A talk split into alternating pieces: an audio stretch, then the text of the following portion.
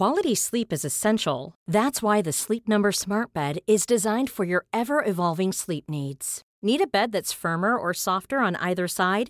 Helps you sleep at a comfortable temperature? Sleep Number Smart Beds let you individualize your comfort so you sleep better together. JD Power ranks Sleep Number number 1 in customer satisfaction with mattresses purchased in-store. And now save 40% on the Sleep Number limited edition Smart Bed for a limited time.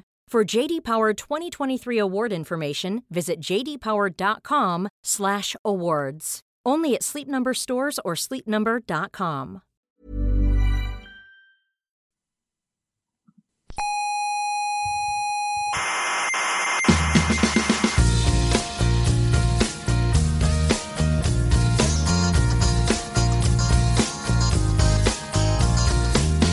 Aquí comienza Coffee Break, la tertulia semanal de la actualidad científica. Solventaréis hoy todas las dudas acerca del universo que se ha formulado la humanidad desde el principio de los tiempos. Ah, Pregunto. no, todas, todas, no. Oh, vaya tertulia.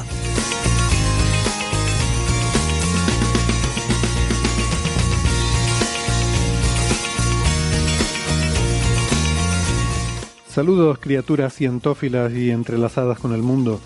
Sean todas bienvenidas a nuestra tertulia de cada semana sobre la actualidad científica. Desde el Museo de la Ciencia y el Cosmos de Tenerife les saluda Héctor Socas, esto es Coffee Break, Señal y Ruido.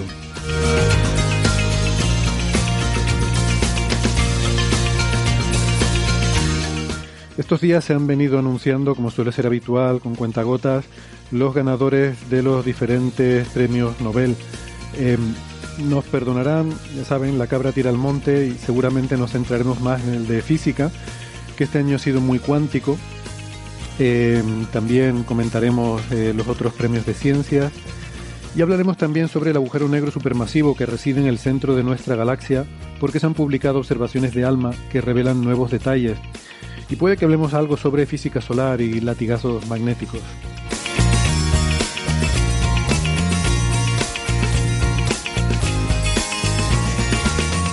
Antes les quiero recordar que además de la radio también estamos en muchas plataformas de internet.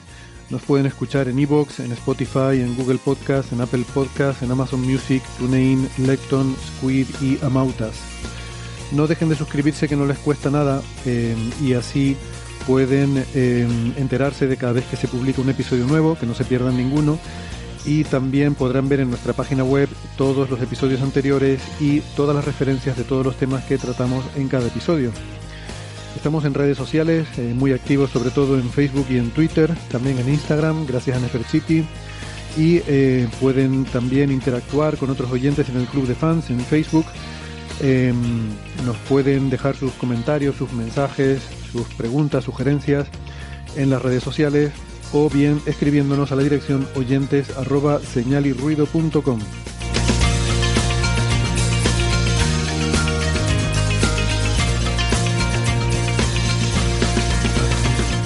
En la radio analógica nos pueden escuchar si viven en Canarias en las emisoras Icoden Daute Radio, Radio ECA, Ondas Yaiza y Radio Juventud, en Madrid en Onda Pedriza, en Aragón en Ebro FM, en Málaga en Radio Estepona, en La Coruña en Cuac FM y en Argentina en Radio Voces de La Rioja y en la FM 99.9 de Mar del Plata.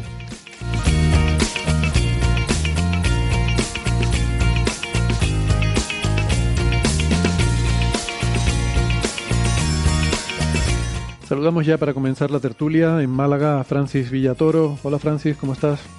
Muy bien, aquí estamos en Málaga, hoy también un día soleado, cielo azul, para 23, por ahí, 22 grados.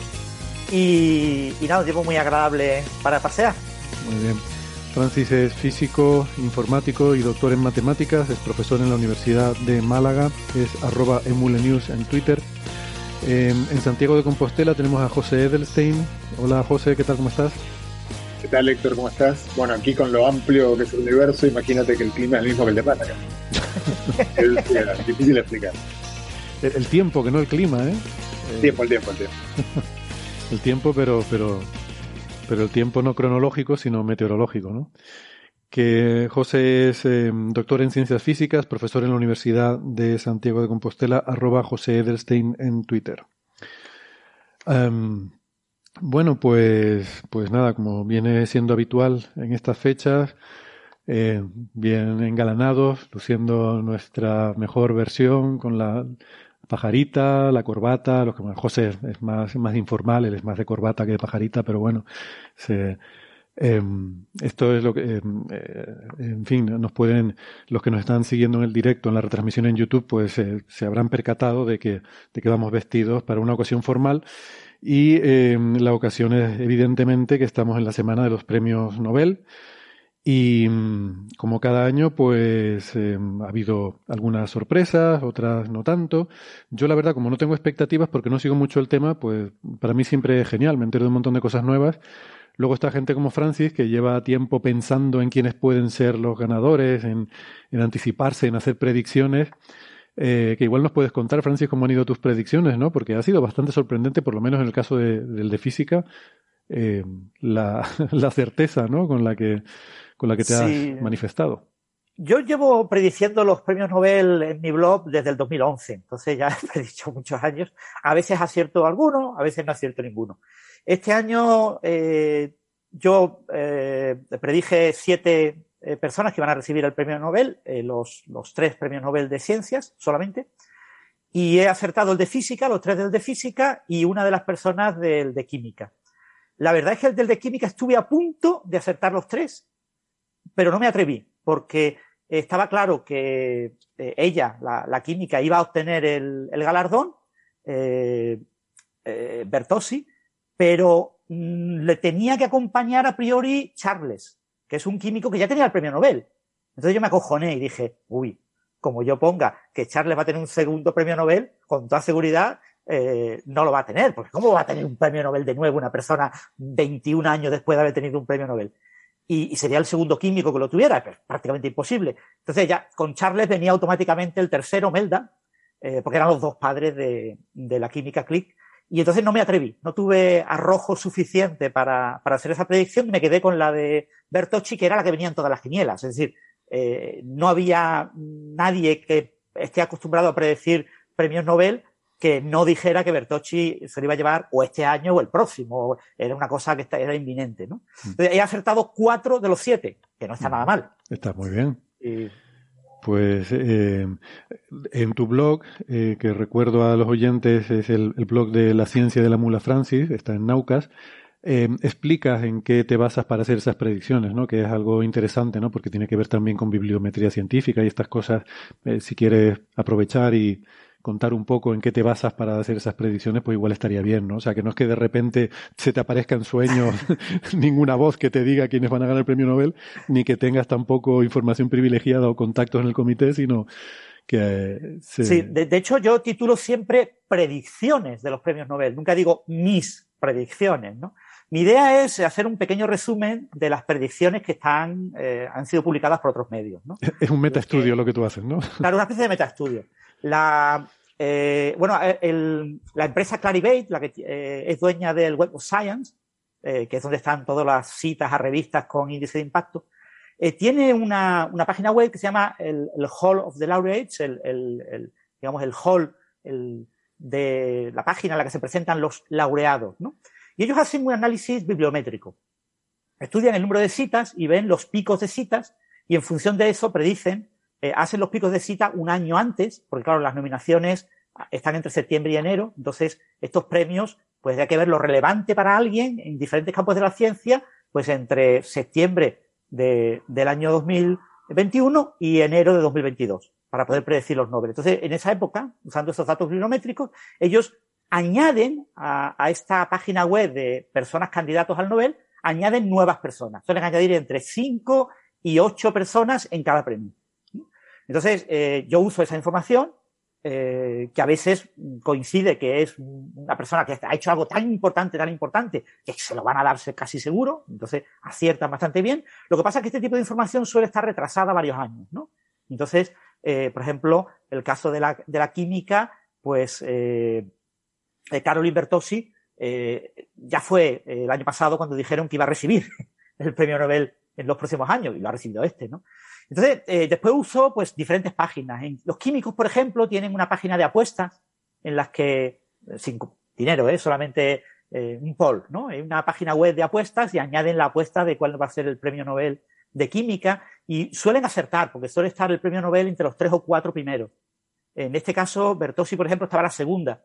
Y yo pensé, no, tiene que ser ella. Eh, es muy probable que sea ella. ¿no? Mm. Bertossi tiene una peculiaridad especial y es que eh, ella es lesbiana, pero además es una de las grandes eh, activistas del mundo LGTBIQ, como se diga, en, ciencia. Entonces, es no solo un premio a una mujer, sino también a una activista de, de este colectivo que oficialmente nunca lo ha recibido un premio Nobel de Ciencias, ¿vale?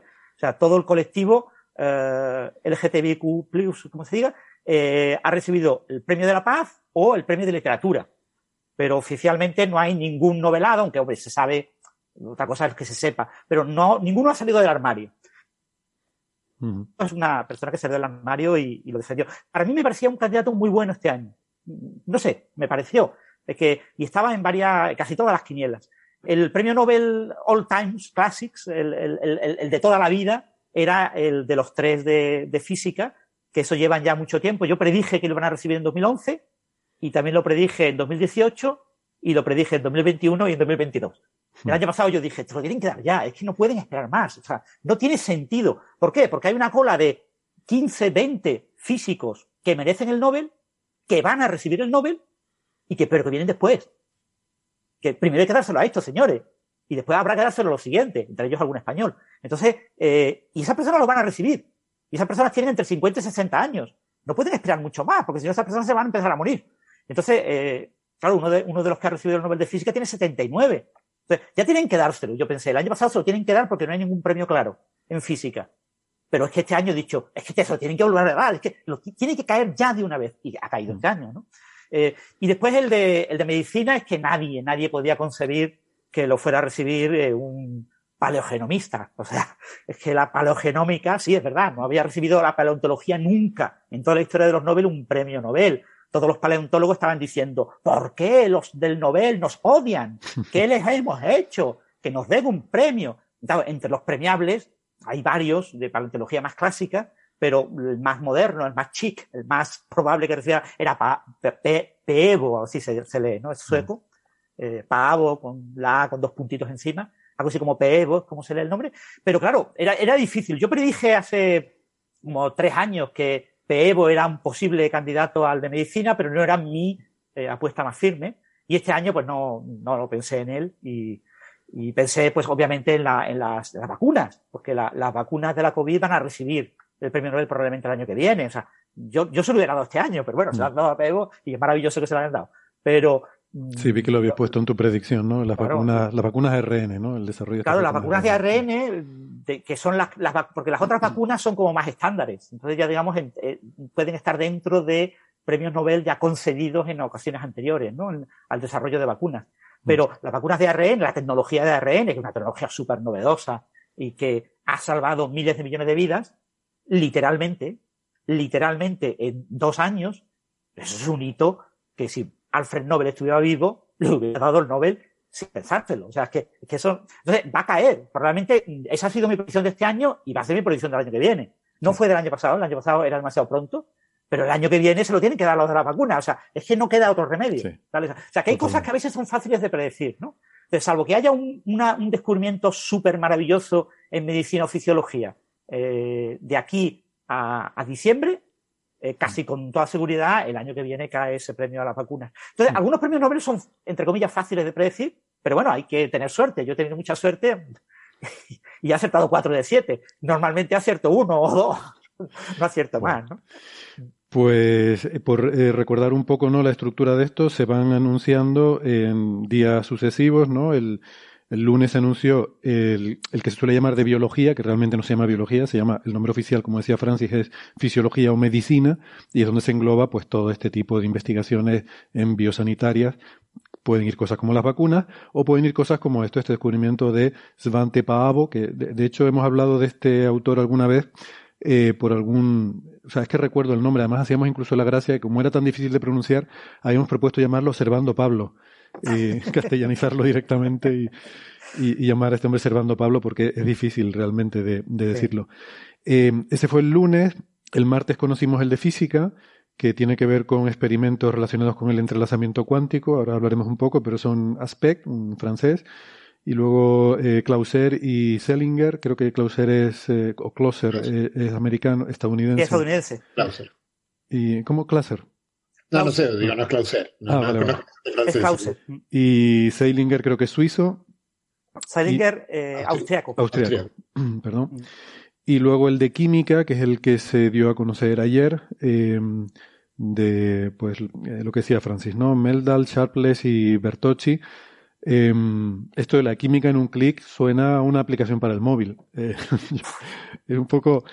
pero bueno. Y, y la química bioortogonal, ¿no?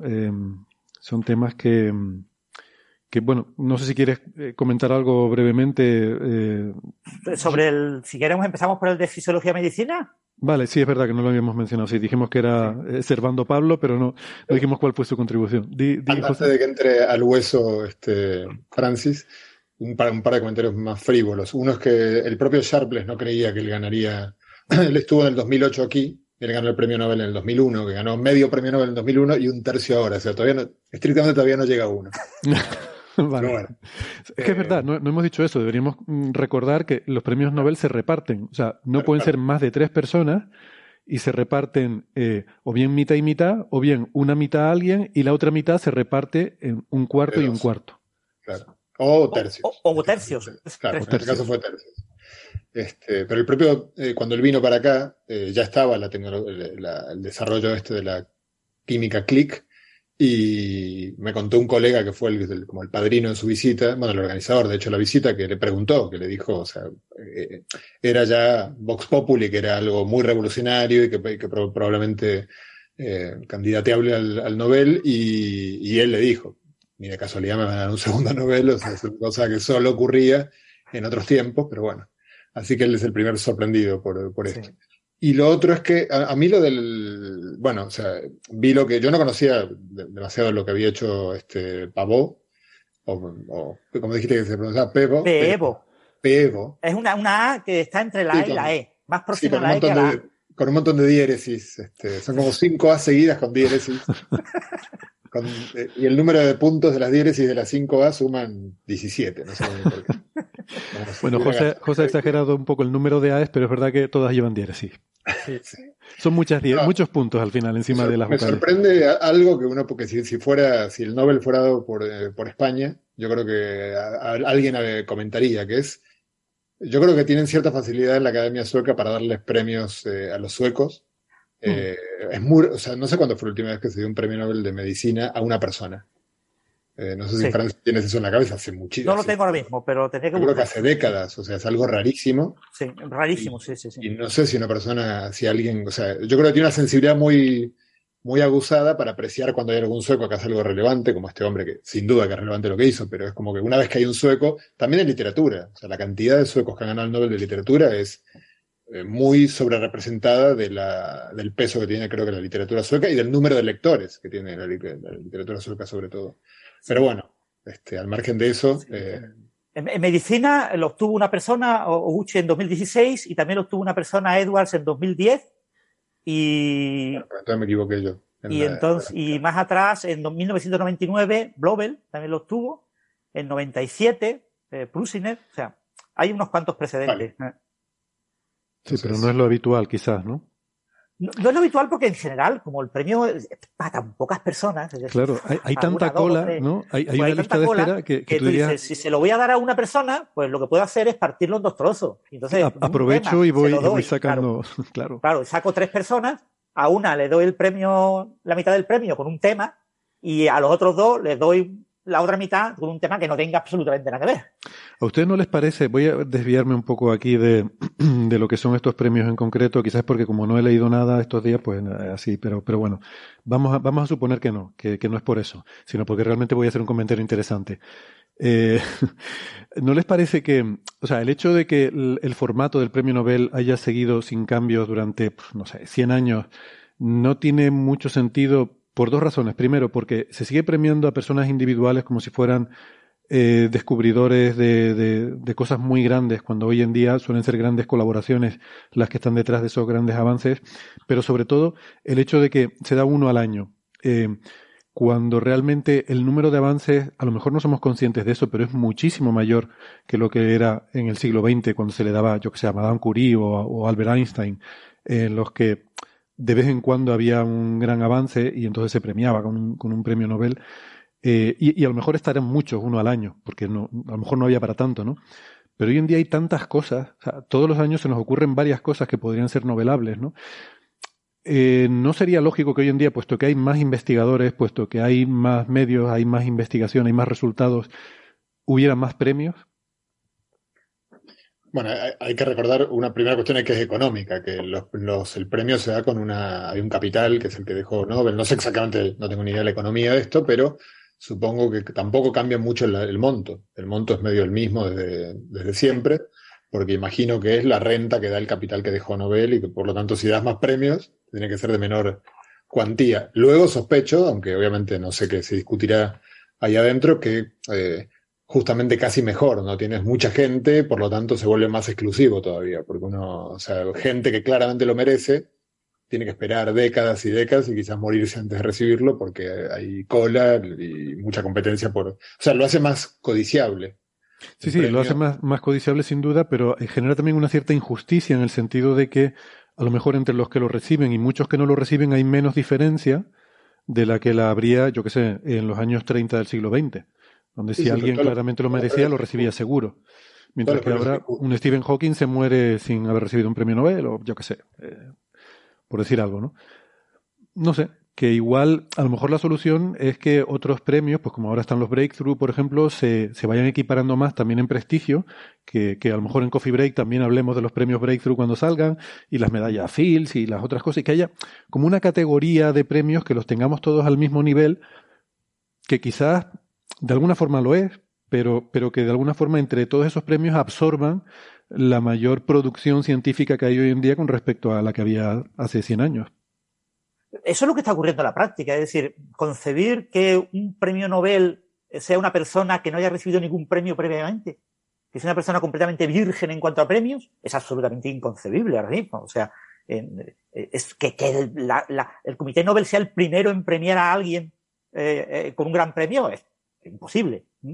Eh, entonces, el, los grandes eh, novelables, los que pueden recibir los, grandes candidatos al Nobel, son todos personas que están recibiendo constantemente premios, que llevan ya 10 años recibiendo premios y, están recibiendo los premios más prestigiosos. Premios prestigiosos los hay por todos lados. En España, yo que sé, tenemos el de la Fundación BBVA, que es muy prestigioso, el Fronteras de la Fundación BBVA a mm. nivel internacional. Mucha gente, y lo han recibido muchos premios Nobel. El premio Princesa de Asturias, también un premio muy prestigioso no solo en España, también internacionalmente. La gente presume de y quiere venir a, a recibir a la ceremonia del Princesa de Asturias. Y esos son dos que hay en España prestigiosos, pero a nivel europeo cada país tiene dos o tres. Y a nivel internacional hay una barbaridad que quieren ponerle su nombre. Yo soy millonario y vente un premio con mi nombre y mi apellido. Y, y, y, y, lo doto bien, lo doto económicamente bien y acaba eh, siendo un premio bien conocido. O sea, hay muchos premios. Sí, sí, pero no son el Nobel. Entonces, bueno, a lo mejor eso es lo que digo, que quizás el problema no es de los Nobel, sino es nuestro como sociedad, que a lo mejor deberíamos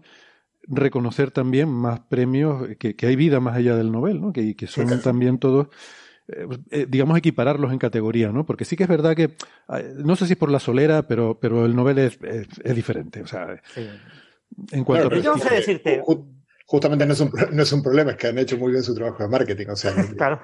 y tú quieres, eh, quieres convencer al mundo que son los más importantes. Claro, dentro de 30 años es posible que el Bresro, el, que es un premio que está mucho mejor dotado, porque el Bresro en principio lo que reparte son 3 millones, 3 millones de dólares.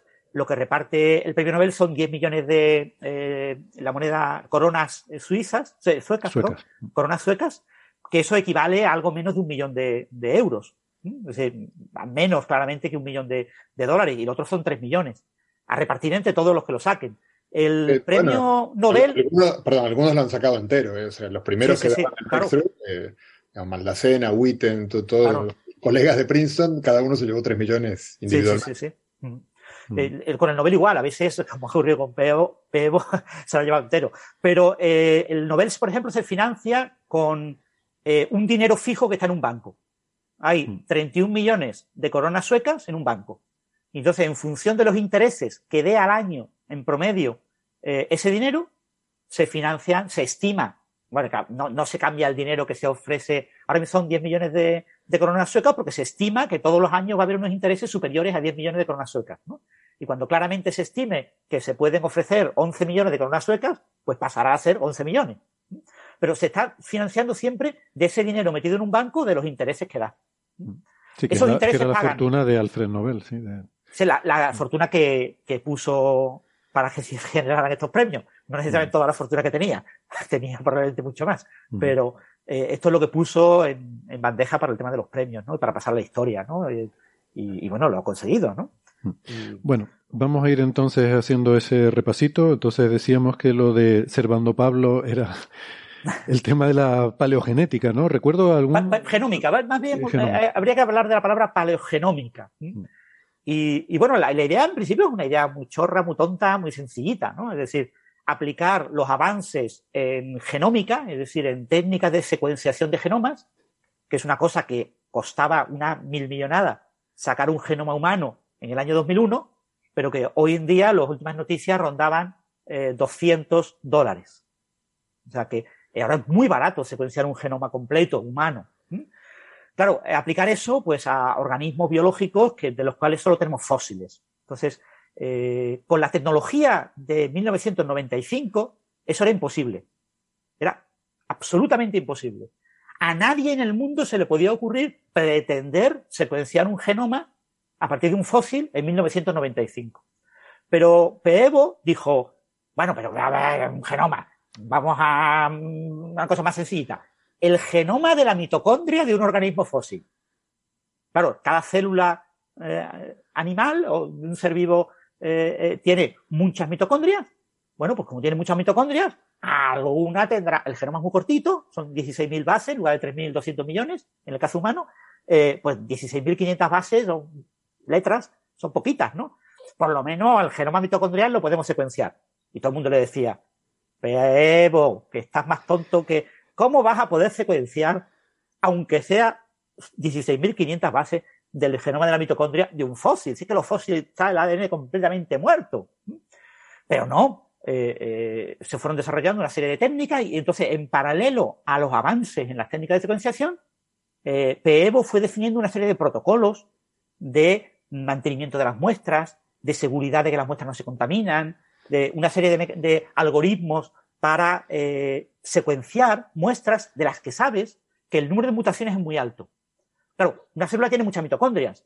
Si tú coges una pequeña muestra, tendrás muchas células y muchas mitocondrias. Luego tendrás muchas copias del ADN mitocondrial. Luego, aunque tengan muchas mutaciones, porque las mutaciones son tremendas, cada 10.000 años así, hay una barbaridad de mutaciones en, un trozo de ADN. Pero si tienes muchas copias, puedes reconstruirlo.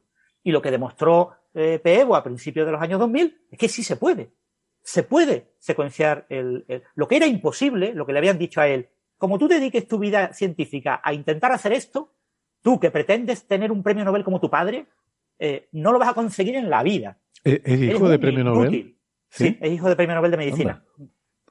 Y en el 82 o 84 lo recibió el padre. Habría que ver cuál es la probabilidad de eso, ¿eh?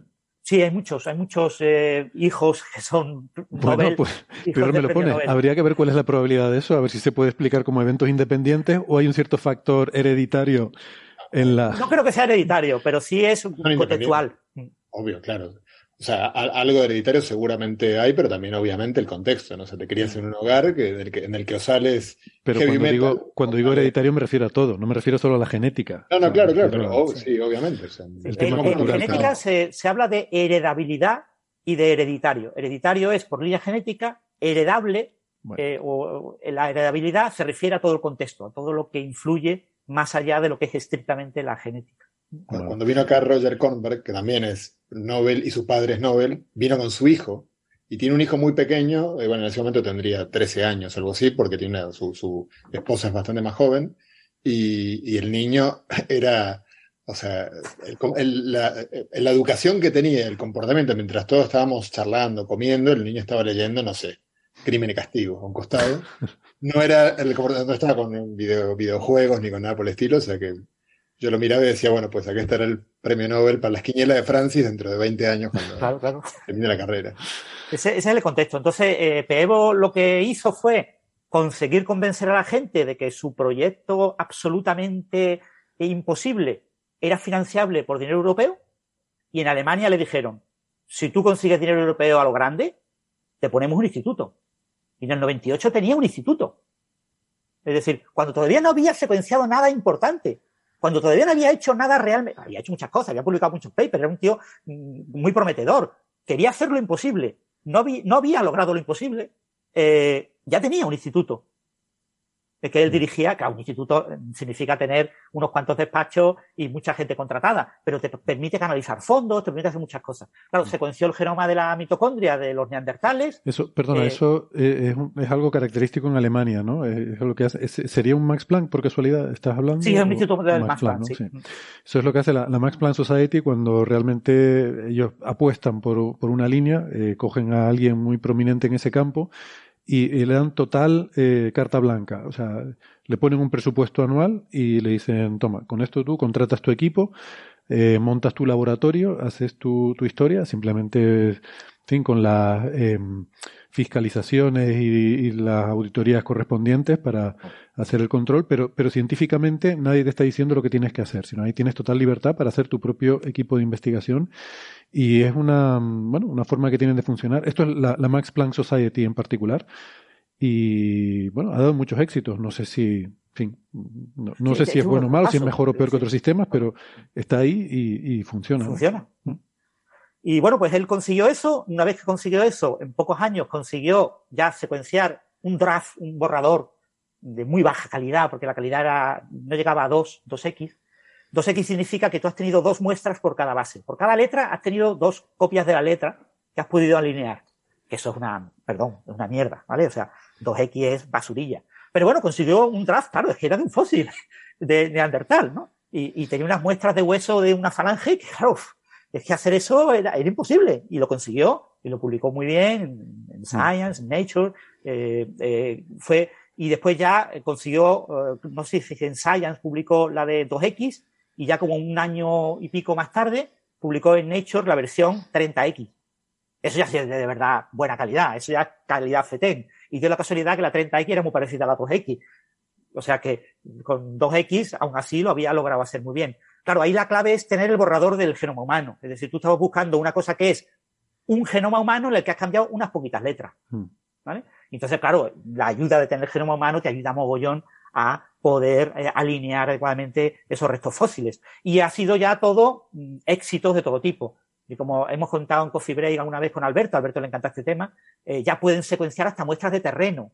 Ya no mm. necesitan secuenciar eh, hueso, sino que directamente cogen una muestra del suelo donde están los fósiles la secuencian y le salen cantidad de ADN, por supuesto bacteriano, vírico, etcétera, pero también de organismos superiores. Pueden saber. puede ser de los denisovanos. Me suena que estuvimos hablando de las cuevas de Denisova. Los denisovanos, los denisovanos fueron descubiertos con este tipo de técnicas. Es decir, no hay restos fósiles de denisovanos. No tenemos ningún eh, eh, resto que tú digas identificable. claro, hay era del terreno, exactamente. Claro, hay huesos. No, no, a partir de huesos pero son huesos muy pequeños que no te permiten saber nada. Es decir, si tú tienes un trozo de cráneo, tienes un trozo de cadera, eh, pues puedes inferir que es una nueva especie humana. Pero si tú tienes un trozo de dedo, ¿cómo vas a, eh, eh, cómo vas a, tú a, poder mm, convencer a nadie de que has descubierto una nueva especie? Es mm. que la falange está, es claramente de, hombre, eso no se lo cree nadie. Pero si de la falange sacas un genoma y ese genoma es claramente diferente, pues eh, entonces, pues Peevo, pues el responsable de que se haya encontrado el genoma de una mujer que es hija de un, eh, creo que era él neandertal y ella denisovana, o al revés. Mm. Eh, y, cosas que han sido súper espectaculares. Ya sabemos que nosotros europeos tenemos cerca de un 3% en promedio, depende de lo del sur, norte que seamos, etcétera, pero tenemos entre un 3 y un 4% de genoma neandertal.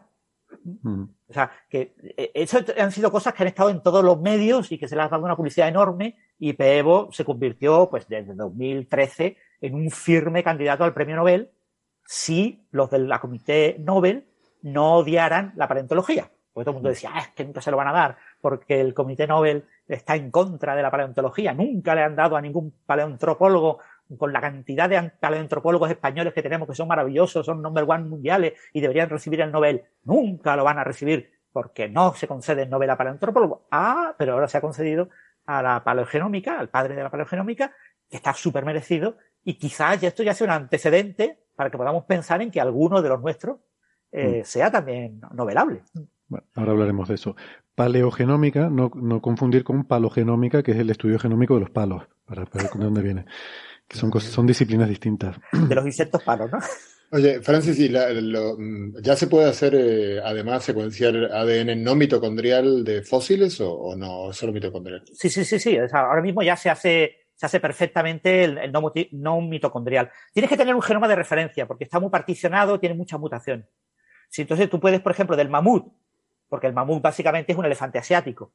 Entonces, eh, el, elefante asiático y el, y el mamut tienen un antecesor común, no recuerdo cuántos millones de años, pero no pocos millones de años antes.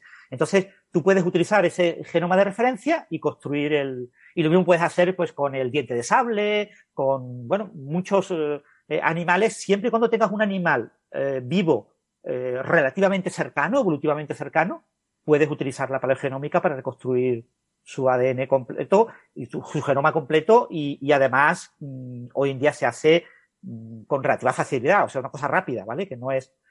Obviamente el, ADN fósil requiere un tratamiento muy especial y, las técnicas son diferentes y son técnicas más costosas computacionalmente, pero aún así, eh, hoy en día ya se hace con una tranquilidad tan grande que hace un par de años se publicó, por ejemplo, e, el genoma desde el neolítico de todas las poblaciones que entraron en la península ibérica. Y tenemos todas las, eh, hasta la época de, de, la invasión árabe, hasta el año 1000 más o menos, 1000, 1200, desde unos 10.000 años, eh, se conoce prácticamente todas las entradas y salidas de diferentes poblaciones, mezclas que han ocurrido en España, eh, analizando muestras, pues, cientos de muestras de diferentes individuos. O sea, hoy en día eso ya es fácil de hacer, el, analizar cientos de, genomas en paralelo eh, ya lo permiten las técnicas actuales. Bien, bien. Pues sí, lo de los denisovanos, era lo de que efectivamente que era de una falange que, por eso es, eh, el, genoma de un falangista lo que sacamos al final con, esa, con esas técnicas. Hay que tener cuidado, no vaya a ser un parque jurásico y en vez de, en vez de dinosaurios acabe reconstruyendo. Bueno, vamos a pasar de, tema. El, el, siguiente que salió es el de física, pero eso nos lo vamos a saltar eh, brevemente y hacer dos comentarios rápidos sobre el de química, si te parece, y luego ya nos zambullimos en el de física, que realmente es el más importante, como todos sabemos. Vale. Bueno, si queréis comento yo el de química y le dejamos el de, a José el, de física, que yo sé que le, le encanta. El, este premio, además nos encanta a todos los físicos, pero bueno. Eh, este premio de química viene por una idea muy, muy tonta, muy torpe, eh, pero muy poderosa. Y es una cosa que ocurre en química y creo yo que no ocurre tanto en, en física. En química se puso de moda ya hace muchos años, pueden ser 30 años, el eh, proponer un, digamos, conceptuar eh, algo el, proponer una idea. Es decir, yo publico una revista que si alguien eh, hace este tipo de reacciones químicas, pues ese tipo de reacciones químicas son muy relevantes para tal y cual proceso y propongo que si se logra eso, esas reacciones químicas serán súper maravillosas y merecen tener un nombre. La vamos a llamar filipondrio. Y tenemos la química filipondrista. y, entonces, eso se publica en química y, sin que tú tengas muchos indicios de que eso te o Es el, equivalente de los químicos de los números imaginarios. Algo así. Entonces, eh, eh, lo que propusieron eh, Charles es que ciertas reacciones que ya eran conocidas desde mediados del siglo XIX, que alguna había recibido ya premio Nobel incluso durante el siglo XX, eran reacciones que tenían unas características especiales que eran de alta eficacia, eran muy, muy selectivas, eran, eh, eran reacciones que ocurrían como cuando yo cojo dos enchufes y los pego y hago clic. Eran dos que si realmente lo acercas, esto hace como el clic de manera automática y, todo va muy rápido y tienen, o sea, tienen una serie de propiedades muy especiales. ¿no? Entonces, las reacciones que había conocidas, eh, algunas de ellas, unas muy concretas, tenían características que recordaban a esto. ¿no? Había como un listado como de 10, 12 características y algunas reacciones tenían 6, otras tenían 7 características. Entonces, lo que planteó eh, eh, Charles en, un artículo que lo planteó en una conferencia en 1999 y el artículo se publicó en el año 2001, lo que planteó es, esto merece un nombre y merece que haya muchos químicos en el mundo tratando de lograrlo. Y mi grupo va a ser uno de los que va a intentar lograr. Y bueno, eh, Morten Meldal fue el que cogió una reacción catalizada por cobre, es una reacción un poco, con un nombre así como estos, los nombres de, la, de las reacciones de química orgánica siempre son nombres súper raros y súper largos y súper difíciles, ¿no? Pero este, esta reacción se llama cicloadición de alquinoacida catalizada por cobre. ¿eh? QAAC. La cicloadición es generar un ciclo en unas moléculas que se parecen a una especie como de, pentágono, se parecen un poquito como al benceno, pero están como cortadas, y entonces tienes otra molécula más pequeñita que te la rellena y te genera el pequeño ciclo. ¿no? Y bueno, eh, los elementos, los grupos funcionales en química, pues hay tal barbaridad de número de posibilidades, probablemente haya infinitos, que eh, cada uno tiene un nombre distinto, entonces pues esto se llama alquilo, uno, de los grupos se llama alquilo y el otro se llama acida, ¿vale? pero nombres hay, no te puedes ni imaginar. Yo no tengo ni eso, o sea... Déjame comentar una, cosita, Francis, que respecto a la motivación de Sharpless, que, que, ojo, no es que yo sepa, me he leído, hice, la tarea y me leí la información de, que salió en la página Nobel, eh, y era que la, el, ¿por qué era importante un poco lo, lo, o sea, por qué él planteó esto? Eh, lo planteó porque eh, dentro del el, deseo de, en química de hacer este, qué sé moléculas grandes para medicamentos, o sea, cosas que fueran ensamblar moléculas largas de orgánicas de carbono. Bueno, aparentemente el, carbono es muy reacio a dejarse manipular, o sea, hay, hay otros átomos que son más fácilmente con técnicas de química extraíbles y, y conectables con otros, digamos, para formar compuestos más grandes.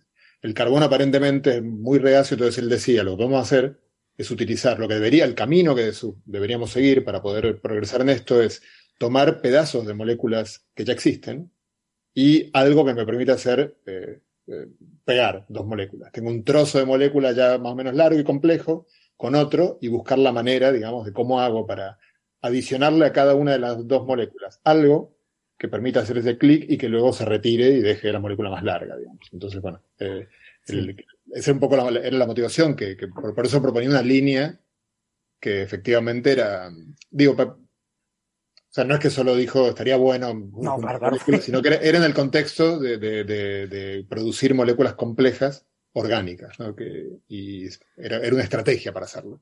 Sí. Mm. Claro, claro, esto eh, hay que ser, o sea, además, este tipo de artículos no lo publica cualquiera, ¿vale? Cualquier mismo libro publica un artículo de esto, o hay que ser una persona ya con cierto peso en la comunidad para tener estas ideas. Entonces, en ese tipo de reacciones, la más sencilla era una reacción que era conocida, ya digo, de hace más de un siglo, pero que no era muy eficiente, y Meldal, siguiendo esta idea de, de Charles, eh, planteó, eh, descubrió, descubrió un poco por casualidad, fue un poco de serendipia, que eh, ciertos iones de cobre catalizaban muy bien esa reacción, la catalizaban muy rápidamente y cumplía muchas de las propiedades que tenía en mente eh, Charles. Eh, Charles, por otro lado, eh, planteó el usar unas moléculas que incluían el cobre, pero era el cobre 2 en lugar de cobre 1 que era el otro, pero era dentro de una molécula. Entonces, era dentro de una molécula, la molécula actuaba de catalizador y, la presencia de ese cobre garantizaba este tipo de reacción. Y ambos publicaron más o menos la reacción de ese tipo en el año 2001. Esta reacción es la reacción que se considera como la, el paradigma de la química en un clic, la química clic yo la traduciría como clínica en un clic, y, esto tuvo un impacto muy importante, es decir, eh, eh, estas reacciones funcionaban tan bien y eran, entre comillas, tan fáciles de eh, hacer en el laboratorio que todos los químicos se pusieron a hacerlas. Pero claro, aquí en química tú tienes la química orgánica que se puede aplicar en seres vivos y la química orgánica que no se puede aplicar en seres vivos. Y cada una tiene sus ventajas, pero la FETEN, la maravillosa, la, la CANDEMOR, la que todo el mundo quiere aplicar, es la que se puede aplicar en seres vivos, porque es la que te permite estudiar seres vivos, células, y te permite estudiar pues, el funcionamiento de fármacos y de muchísimas cosas. ¿no? Entonces, eh, el problema que tenía el cobre, como todos los metales, es que es tóxico. Pero si utilizas un catalizador que es tóxico, claro, este tipo de reacciones tienen que tener la propiedad de que no dependen del solvente, que puedan trabajar en agua y en otro tipo de solvente que se usan en el laboratorio. O sea, las condiciones de, de Charles eran bastantes condiciones y eran difíciles de lograr. Pero tener un solvente, perdón, un catalizador tóxico, eh, pues no era, no era lo más adecuado. Entonces se planteó, varios investigadores se plantearon la línea de tratar de hacer esto mismo, pero utilizando un catalizador que fuera biocompatible, que, que permitiera una, que no fuera tóxico para las células. Y eso es lo que logró el grupo de Bertocci, que ya estaba trabajando en el tema de los glicanos. Los glicanos son como células de azúcares que se pegan a las proteínas y a las membranas de las células. Y, y entonces ya estaba trabajando en la síntesis de glicanos y se dio cuenta de que usando herramientas que ya conocía de esa síntesis, que había publicado incluso en Nature, como en el 97, antes de lo de la propuesta de la química click, podía lograr la química click en organismos vivos. Hmm. Entonces, la química click en organismos vivos, en lugar de llamarle bioclick, pues ella tuvo la, la bueno, la, la curiosidad con el nombre y le llamó bioortogonal. Bioortogonal. ¿Y a qué viene esto de ortogonal? Bueno, lo de ortogonal es una propiedad, la ortogonalidad en química ya fue premiada con el Nobel, bueno, de manera indirecta, no de manera directa, pero eh, al principio de los 80. Eh, Francis, perdona, yo, yo, diría de ir abreviando porque no vamos a quedar sin tiempo para el de física, pero... Pues sí, bueno, pero... hago rápidamente. La ortogonalidad significa selectividad. Como los, las moléculas orgánicas tienen muchos grupos funcionales, aquí se interesa una reacción química que ataque a un único grupo funcional y que no ataque a los demás. Esto parece una trivialidad, pero no, no es tan fácil. Es muy difícil conseguir esa ortogonalidad que ataque a un único grupo funcional.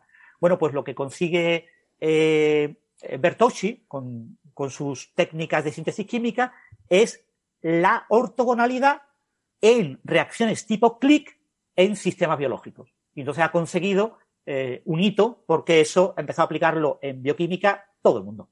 Todo el mundo significa todo el mundo.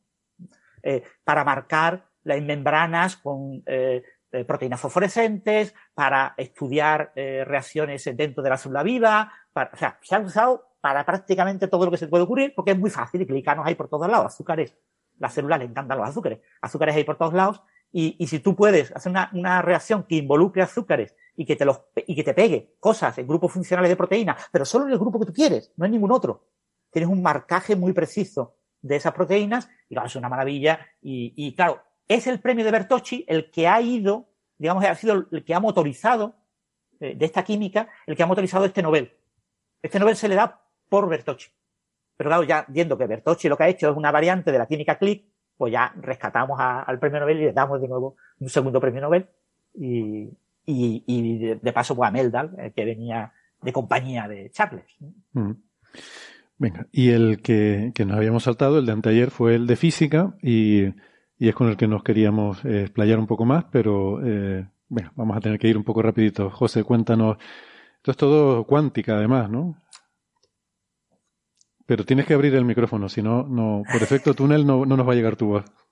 Bueno, estaba intentándolo. Si llegaba a funcionar, era un Nobel, pero bueno, no funcionó. No, solo quería agregar del anterior que, es interesante estas aplicaciones eh, de Bertozzi permiten en principio y están en, en investigación técnicas de, eh, para, para, identificar, para hacer algo tan loco como ponerle el cascabel al gato, pero donde el gato acá son las células tumorales.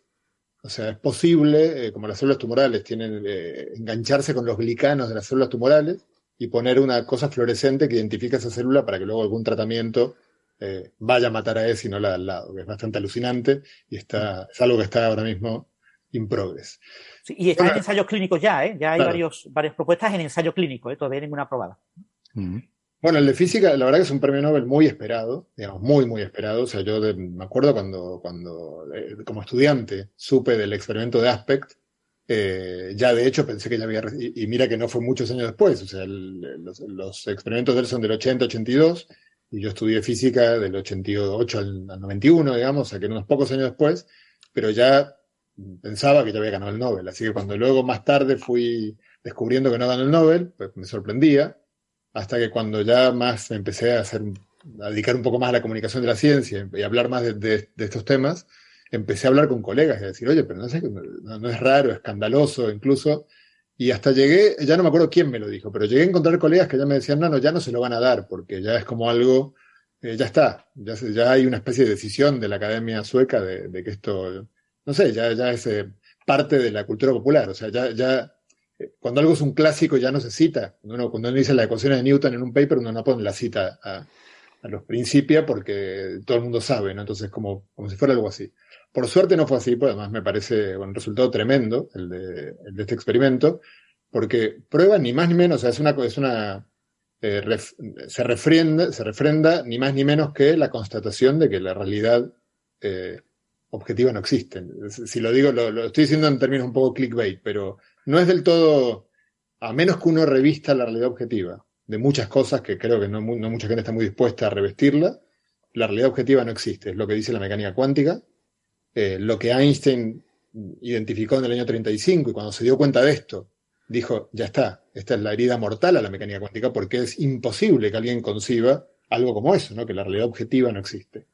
Entonces, cuando él escribió, cuando Einstein escribió este trabajo, y releyendo lo que escribieron toda la reseña de, los Nobel. que espera, espera, espera, espera, Sujétame el cubata, porque me, estoy poniendo nervioso. El... Bueno, quiero decir que mm, tenemos pendiente, eh, que lo, nos comprometimos en el episodio 300 y ya ha pasado más de un año desde entonces, tenemos pendiente hacer un especial sobre las interpretaciones de la mecánica cuántica, ¿no? Y, qué, implica la mecánica, la teoría de la mecánica cuántica sobre estos conceptos tan profundos como lo que está diciendo José, sobre si hay que renunciar al realismo, el localismo, la unitariedad, o sea, ese es el tipo de cosas que yo creo que son fascinantes y que deberíamos discutirlas un día en detalle y prometo que lo vamos a hacer y este premio Nobel además nos da una eh, excusa maravillosa para retomar eso y, y decidirnos ya a, hacerlo, ¿no? Así que ya les voy emplazando. Em, y bueno, simplemente quería decir que esto que está diciendo José entronca mucho con esta discusión de las interpretaciones eh, y que hay otras formas de verlo, ¿eh? que no rompen el realismo, rompen otras cosas eh, ¿no? Se pueden romper otras cosas y, cada uno a lo mejor preferirá romper unas cosas u otras, ¿no? Luego ya, quizás ahí es donde estará la discusión, que supongo que la tendremos otro día. Pero perdona que te interrumpiera, pero necesitaba decir eso. Bueno, te, lo, acepto solo porque eres el director del programa. bueno, cuando uno decía que repasando la forma en la que se presentan histórica, que obviamente yo no era, un niño cuando empezaron los experimentos de Clauser, e incluso no había nacido los al principio, eh, entonces es como que uno nunca tiene la perspectiva histórica, que la verdad que la Academia Sueca se, suele hacer un muy buen trabajo de, de, ponértelo en contexto. Y claro, no pierde la perspectiva. Eh, y yo nunca lo cuento así cuando lo cuento ahora. Y me doy cuenta, digamos, que en la época de, de Clauser, el punto cuando, cuando, cuando encontró los primeros indicios de que esto pasaba, el, lo que la gente pensaba era que la mecánica, cuántica estaba mal. O sea, no, no que eh, no se le interpretaba el resultado como lo, como lo entendemos hoy, sino que ups, como obviamente el realismo local es indiscutible, no, puede, no, está bajo cuestión, entonces si hay un experimento que me está mostrando que no va de acuerdo con el realismo local, quiere decir que la cuántica está fallando en este experimento y por lo tanto eh, la cuántica tiene loopholes, tiene, tiene, agujeros y puede haber sistemas que por algún motivo no obedecen a, esta, a este sistema de leyes. Eh, es Clauser, perdona, el que dijo que empezó a hacer estos experimentos con la idea de, de, rebatir la mecánica cuántica, o sea que la idea era demostrar experimentalmente que no... Eh, claro, la, idea, sí, la idea, eh, justamente lo que choca mucho hoy en día, la idea era demostrar que la mecánica cuántica no... Este, o sea, la misma que tenía Einstein, a pesar de que, la, que, a diferencia de Einstein, el 99% de la comunidad, mínimo, era muy consciente que la mecánica cuántica funcionaba tan bien que tenía que ser correcta. O sea, sin embargo, se veía en, en esta observación de Einstein, Podolsky y Rosen, se veía como la pequeña grieta donde estaba, donde se iba a evidenciar que la cuántica no podía ser tan verosímil como, como era.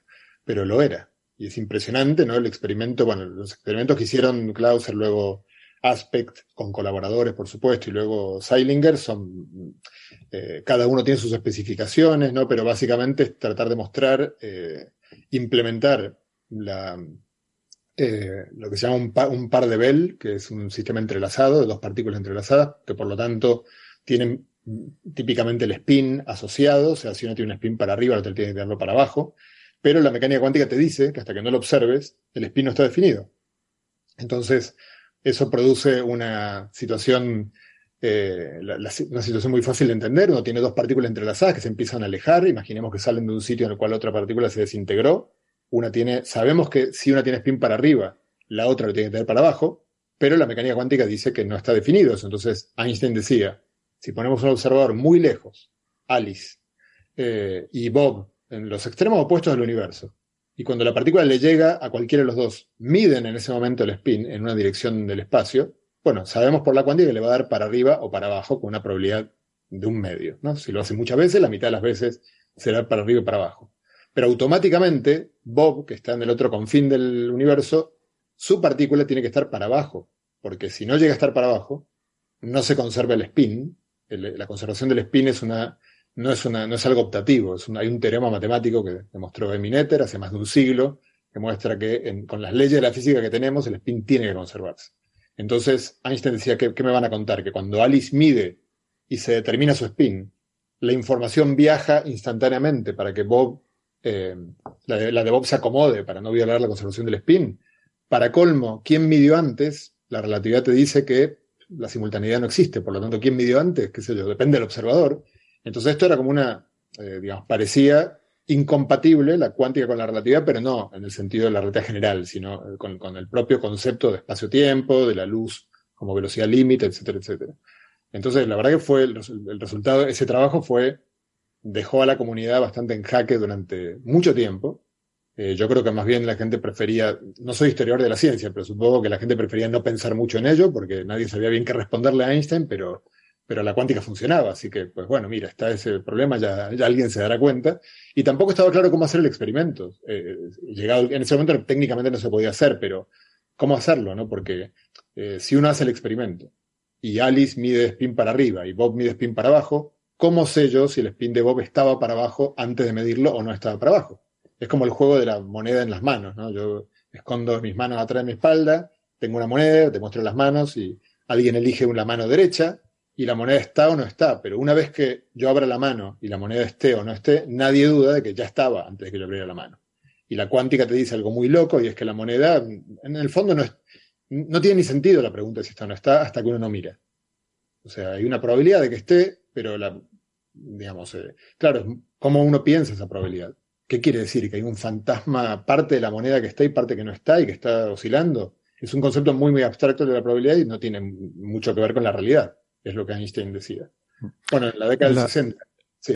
En la segunda parte del programa vamos a hablar un poco más en detalle sobre los experimentos y cómo se mide todo esto y, demás. Ahora eh, hemos llegado al final de la primera parte eh, si no importa, pues eh, sé que Francis quería comentar algo más, pero creo que lo podemos dejar para después de la pausa. Y nada, nosotros vamos a, parar a tomar un cafecito porque esto nos ha dejado aquí un poco desasosegados, esta perspectiva tan inquietante que nos deja José sobre la moneda, de si está o no está, y eh, todo este tipo de, de, cuestiones que se plantean siempre que se habla un poco de la metafísica de la, de la cuántica, ¿no? Y que justamente yo creo que el gran logro de estos eh, investigadores que han recibido el Nobel es pasar de lo metafísico al, al experimento, ¿no? Eh, que realmente es lo, lo, impresionante, el poder hacer experimentos que puedan mm, llevar a, a, digamos, a, someter a juicio esta, eh, este tipo de, de, cuestiones que pueden parecer filosóficas. Em, entonces, bueno, eso lo discutiremos un poquito más a la vuelta de la pausa, hacemos una, un paroncito y les recuerdo, si nos están escuchando en la radio, que eh, pueden seguir el resto del programa en internet, en la versión del podcast, porque si no, nosotros nos despedimos ya hasta la semana que viene. Hasta luego. Chao, chao. Chao, chao.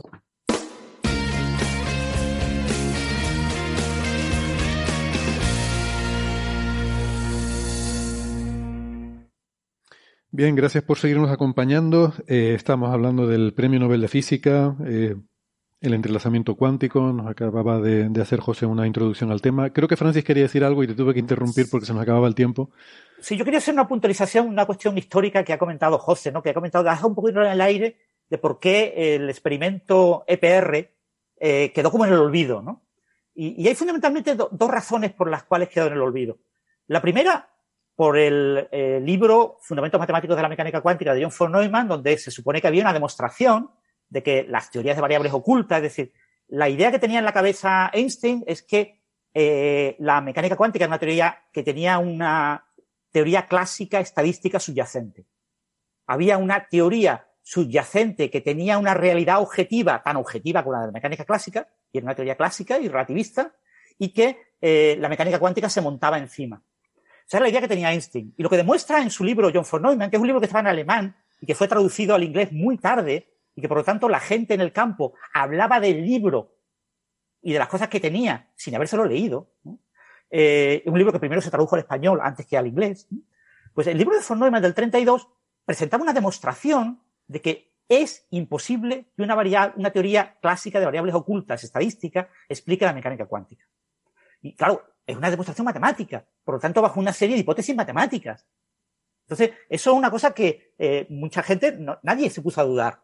Eso fue un argumento por el cual el experimento de PR tenía como, dice, bueno, eso son cosas de Einstein, eh, no, no tiene mucho peso, porque está demostrado que no puede ser así. Pero por otro lado estaba la respuesta de Bohr. La respuesta de Bohr se ha olvidado, es un artículo que, que se escribió eh, muy poco después, dos o tres meses después del artículo de Einstein, en el que Bohr dejaba muy claro que, no, que las ideas de Einstein eran muy vacuas y que no, no, no tenían eh, eh, futuro, que eso estaba perfectamente comprendido con lo que ya se había hecho eh, muchos años antes, y, y, esa, y esos dos argumentos, un artículo de Bohr que quedó también bastante oscuro porque muy poca gente lo había leído, la gente confiaba en que Bohr habrá respondido correctamente. Si, si Bohr dice que ha respondido correctamente, ha respondido correctamente. Si este no ha vuelto a protestar sobre ese asunto, es que habrá respondido correctamente. Y la demostración matemática de von Neumann hicieron que nadie se preocupara por eso.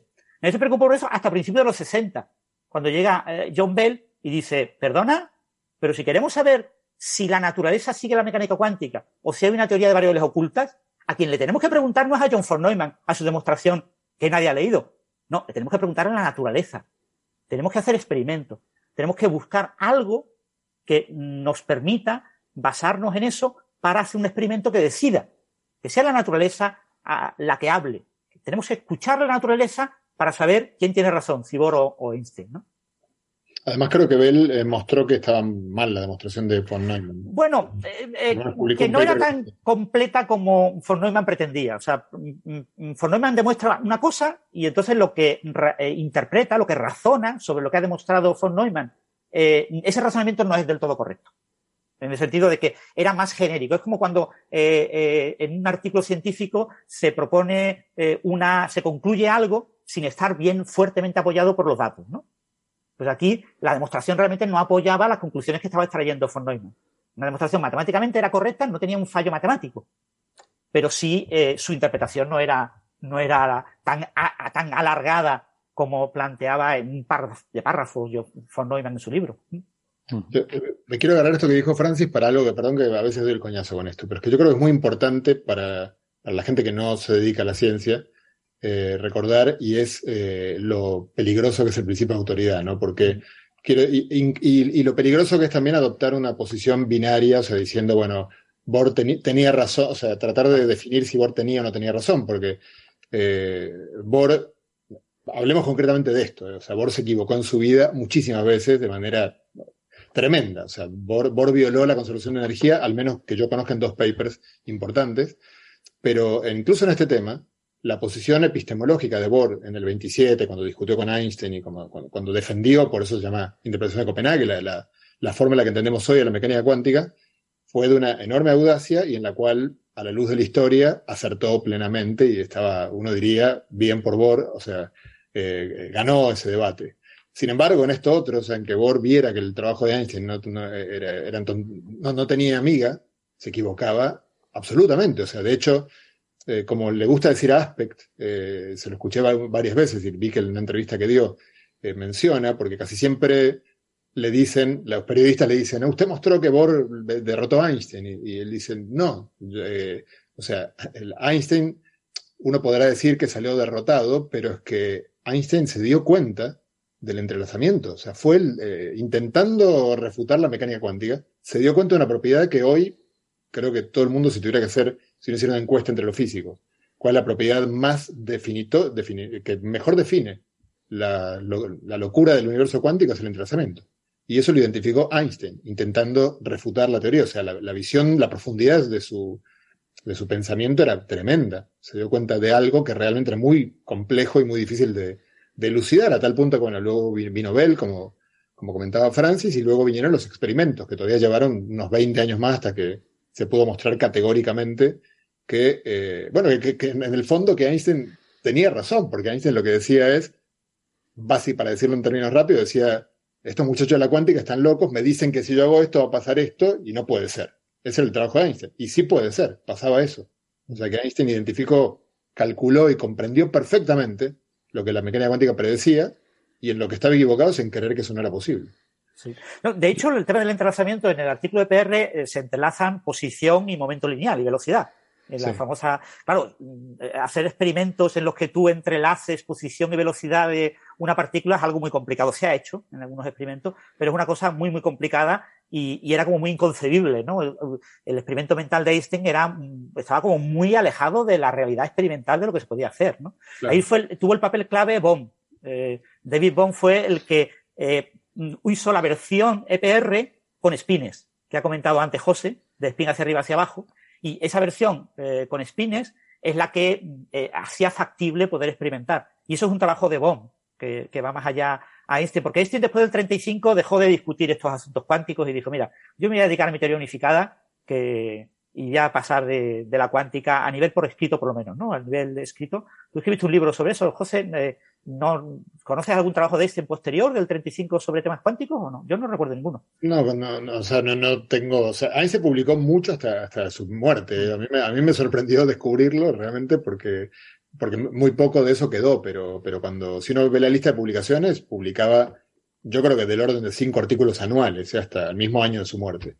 Eh, no estoy seguro, pero creo que no, que él se puso a trabajar eso en la teoría del campo unificado y tenía algunos colaboradores con los que trabajaban en eso. A, los oyentes hay que recomendarles el libro Einstein para perplejos de, José, que es una maravilla. Iba a hacer un comentario sobre eso, ¿no? Eh, hay una frase que es que no recuerdo si se la oía a José en una conferencia precisamente hablando sobre el libro Einstein para perplejos o si es de Sean Carroll. Eh, o sea, tengo la duda entre, entre los dos. Pero, y, la, frase me parece buenísima, ¿no? Eh, eh, y tiene que ver con esta discusión histórica entre Bohr y Einstein al respecto de lo que implicaría si lo que se, esta forma de ver la mecánica cuántica fuera correcta. Em, o sea, la frase era que mucha gente piensa que Einstein perdió ese debate Em, y que era alguien que no entendía bien la mecánica cuántica, y sin embargo, em, a Einstein le desagradaba profundamente la mecánica cuántica precisamente porque la entendía probablemente mejor que nadie. No recuerdo si te la oí a ti, José, o, a Sean Carroll, pero... Eh, a mí no, seguro. Vale. Bueno, creo que... digo, pero igual es el tipo de cosas a lo mejor que tú dirías, ¿no? Me suena que, que estarías de acuerdo por lo menos con esa frase, ¿no? Sí, sí, sí, sí. Desde luego que sí. Sí. De hecho, el artículo de PR es el más citado de Einstein, ¿no? La gente, como dice José, ya no cita los artículos de la relatividad de Einstein los primeros, pero sin embargo, este artículo del 35 se puso de moda citarlo en los 90 y, en los últimos años lo cita todo el mundo constantemente. O sea. Eh... De todas formas, sobre el entrelazamiento, me gustaría a mí decir, porque eh, también hay hay mucho malentendido eh, popular respecto al entrelazamiento cuántico y creo que hay un par de cosas que conviene aclarar. Primero, el entrelazamiento cuántico no transmite información, es decir, no hay ninguna... Eh, cuando tú tienes dos partículas entrelazadas o digamos dos estados entrelazados em, y tú haces una medida sobre uno de ellos, no puedes usarlo para que eh, o sea, Bob no puede con su medida enviar la información a Alice en un lugar muy distante. Con lo cual no se viola el principio de relatividad que te prohíbe enviar información. Es que depende de cómo se enuncien los principios, eh, la cosa cambia, ¿no? No se puede enviar información más rápido que la velocidad de la luz, eso se sigue cumpliendo. Por otra parte, yo creo que el entrelazamiento te supone un problema serio cuando tú lo consideras la medida como un colapso de la función de onda, que es un poco por donde va la interpretación de Copenhague, que yo creo que es lo que genera muchos problemas. O sea, el problema de la medida en la interpretación de Copenhague es lo que genera la mayor parte de, los problemas que tenemos con la, con la mecánica cuántica. Es decir, el hecho de que la medida de alguna forma provoca un efecto sobre el sistema, colapsa la función de ondas, y ese colapso lleva aparejado inmediatamente un colapso en otra parte distante del universo instantáneamente, el verlo así es la interpretación que nos genera un conflicto. Otro tipo de interpretaciones en las cuales, por ejemplo, no, no, no, funciona así la medida, sino que la medida genera un entrelazamiento a su vez entre el aparato de medida y el sistema medido, em, ya no, digamos que genera otros problemas, pero no ese. Eh, con lo cual, por eso, toda esta discusión está muy relacionada con las interpretaciones y con la metafísica, que es lo que digo que probablemente en otro episodio tendremos ocasión de discutir en más detalle. Y, pero es cierto que cuando hablamos de la física cuántica solemos ponernos en la interpretación de Copenhague, que es la canónica, la de Bohr, la que todo el mundo considera, la que colapsa la función de onda, en la que la medida es un cambio no unitario en el estado del sistema, ¿no? O sea, la, la medida es realmente un desastre. O sea, desde el punto de vista filosófico metafísico, la medida en la interpretación de Copenhague eh, es catastrófica. Eh, es algo terrible, rompe la unitariedad de los sistemas, ¿no? O sea, un sistema pasa de tener una evolución determinista a de repente romper el determinismo en el universo. Mm, a mí eso me molesta profundamente. El determinismo.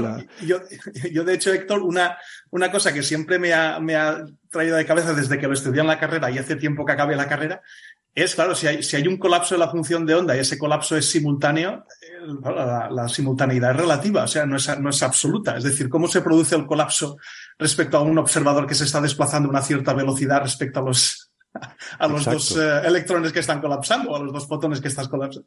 Es un poco, no sé, me vuelve un poco loco eso. Claro, eh, exacto. una, cosa, de hecho, una cosa que, leí, uy, perdón, este es mi, mi, mi teléfono. Una cosa que leí hace, hace tiempo, ya no recuerdo dónde lo leí, fue esta otra interpretación. Vale, ya está, ya está Alexa molestando. Alexa, para. Perdonad. Creo que, ya quiere, a lo mejor también quiere intervenir. Creo que la otra vez que intervino también me molestó. Eh, era sobre, sobre una interpretación que, que podría recuperar las variables ocultas, ¿no? Y, y, ser compatible con las desigualdades de Bell, ¿no? El tema este del superdeterminismo, creo que se llamaba, ¿no? Que mm. las medidas no fueran realmente independientes, sino que se pudieran hablar entre ellas, ¿no? De alguna, de alguna forma. Esto como, o sea, yo no soy experto en el tema, ¿eh? Por eso yo lo dejo caer, a ver eh, que, me, que me crucifiquéis, pero no recuerdo exactamente los detalles, pero habéis oído hablar de estas, de esta. Sí, sí, esta es la de, la de Ed Hoft, ¿no? La que está Gira Ed Hoft eh, promoviendo, ¿no? José, creo que tú la conoces, bueno, y Francis, ¿no? El superdeterminismo es la chorrada padre, es decir, eh, todo está fijado desde el Big Bang. Dios existió, creó el Big Bang y entonces creó un universo en el que todo está fijado. Todo ya se sabe. Hay una entidad que ya lo sabe todo, todo está perfectamente definido. Entonces nosotros vivimos en un mundo en el que aparentemente creemos que tomamos decisiones, que hay cosas aleatorias, pero eso es completamente ficticio, ya está todo perfectamente fijado. Claro, eso es negar la física. Es decir, yo niego que ¿para qué vamos a estudiar física? Vamos a, estudiar la realidad si la realidad ya está fijada. ¿Vale? Lo que tenemos que estudiar es a Dios, que es el que lo ha fijado. El superdeterminismo es una chorrada, se vea como se vea. No tiene ningún. No, es negar la física, porque la física hasta, hasta la cuántica, o sea, la física newtoniana era, era justamente así. El, universo es un gran mecanismo de relojería con leyes.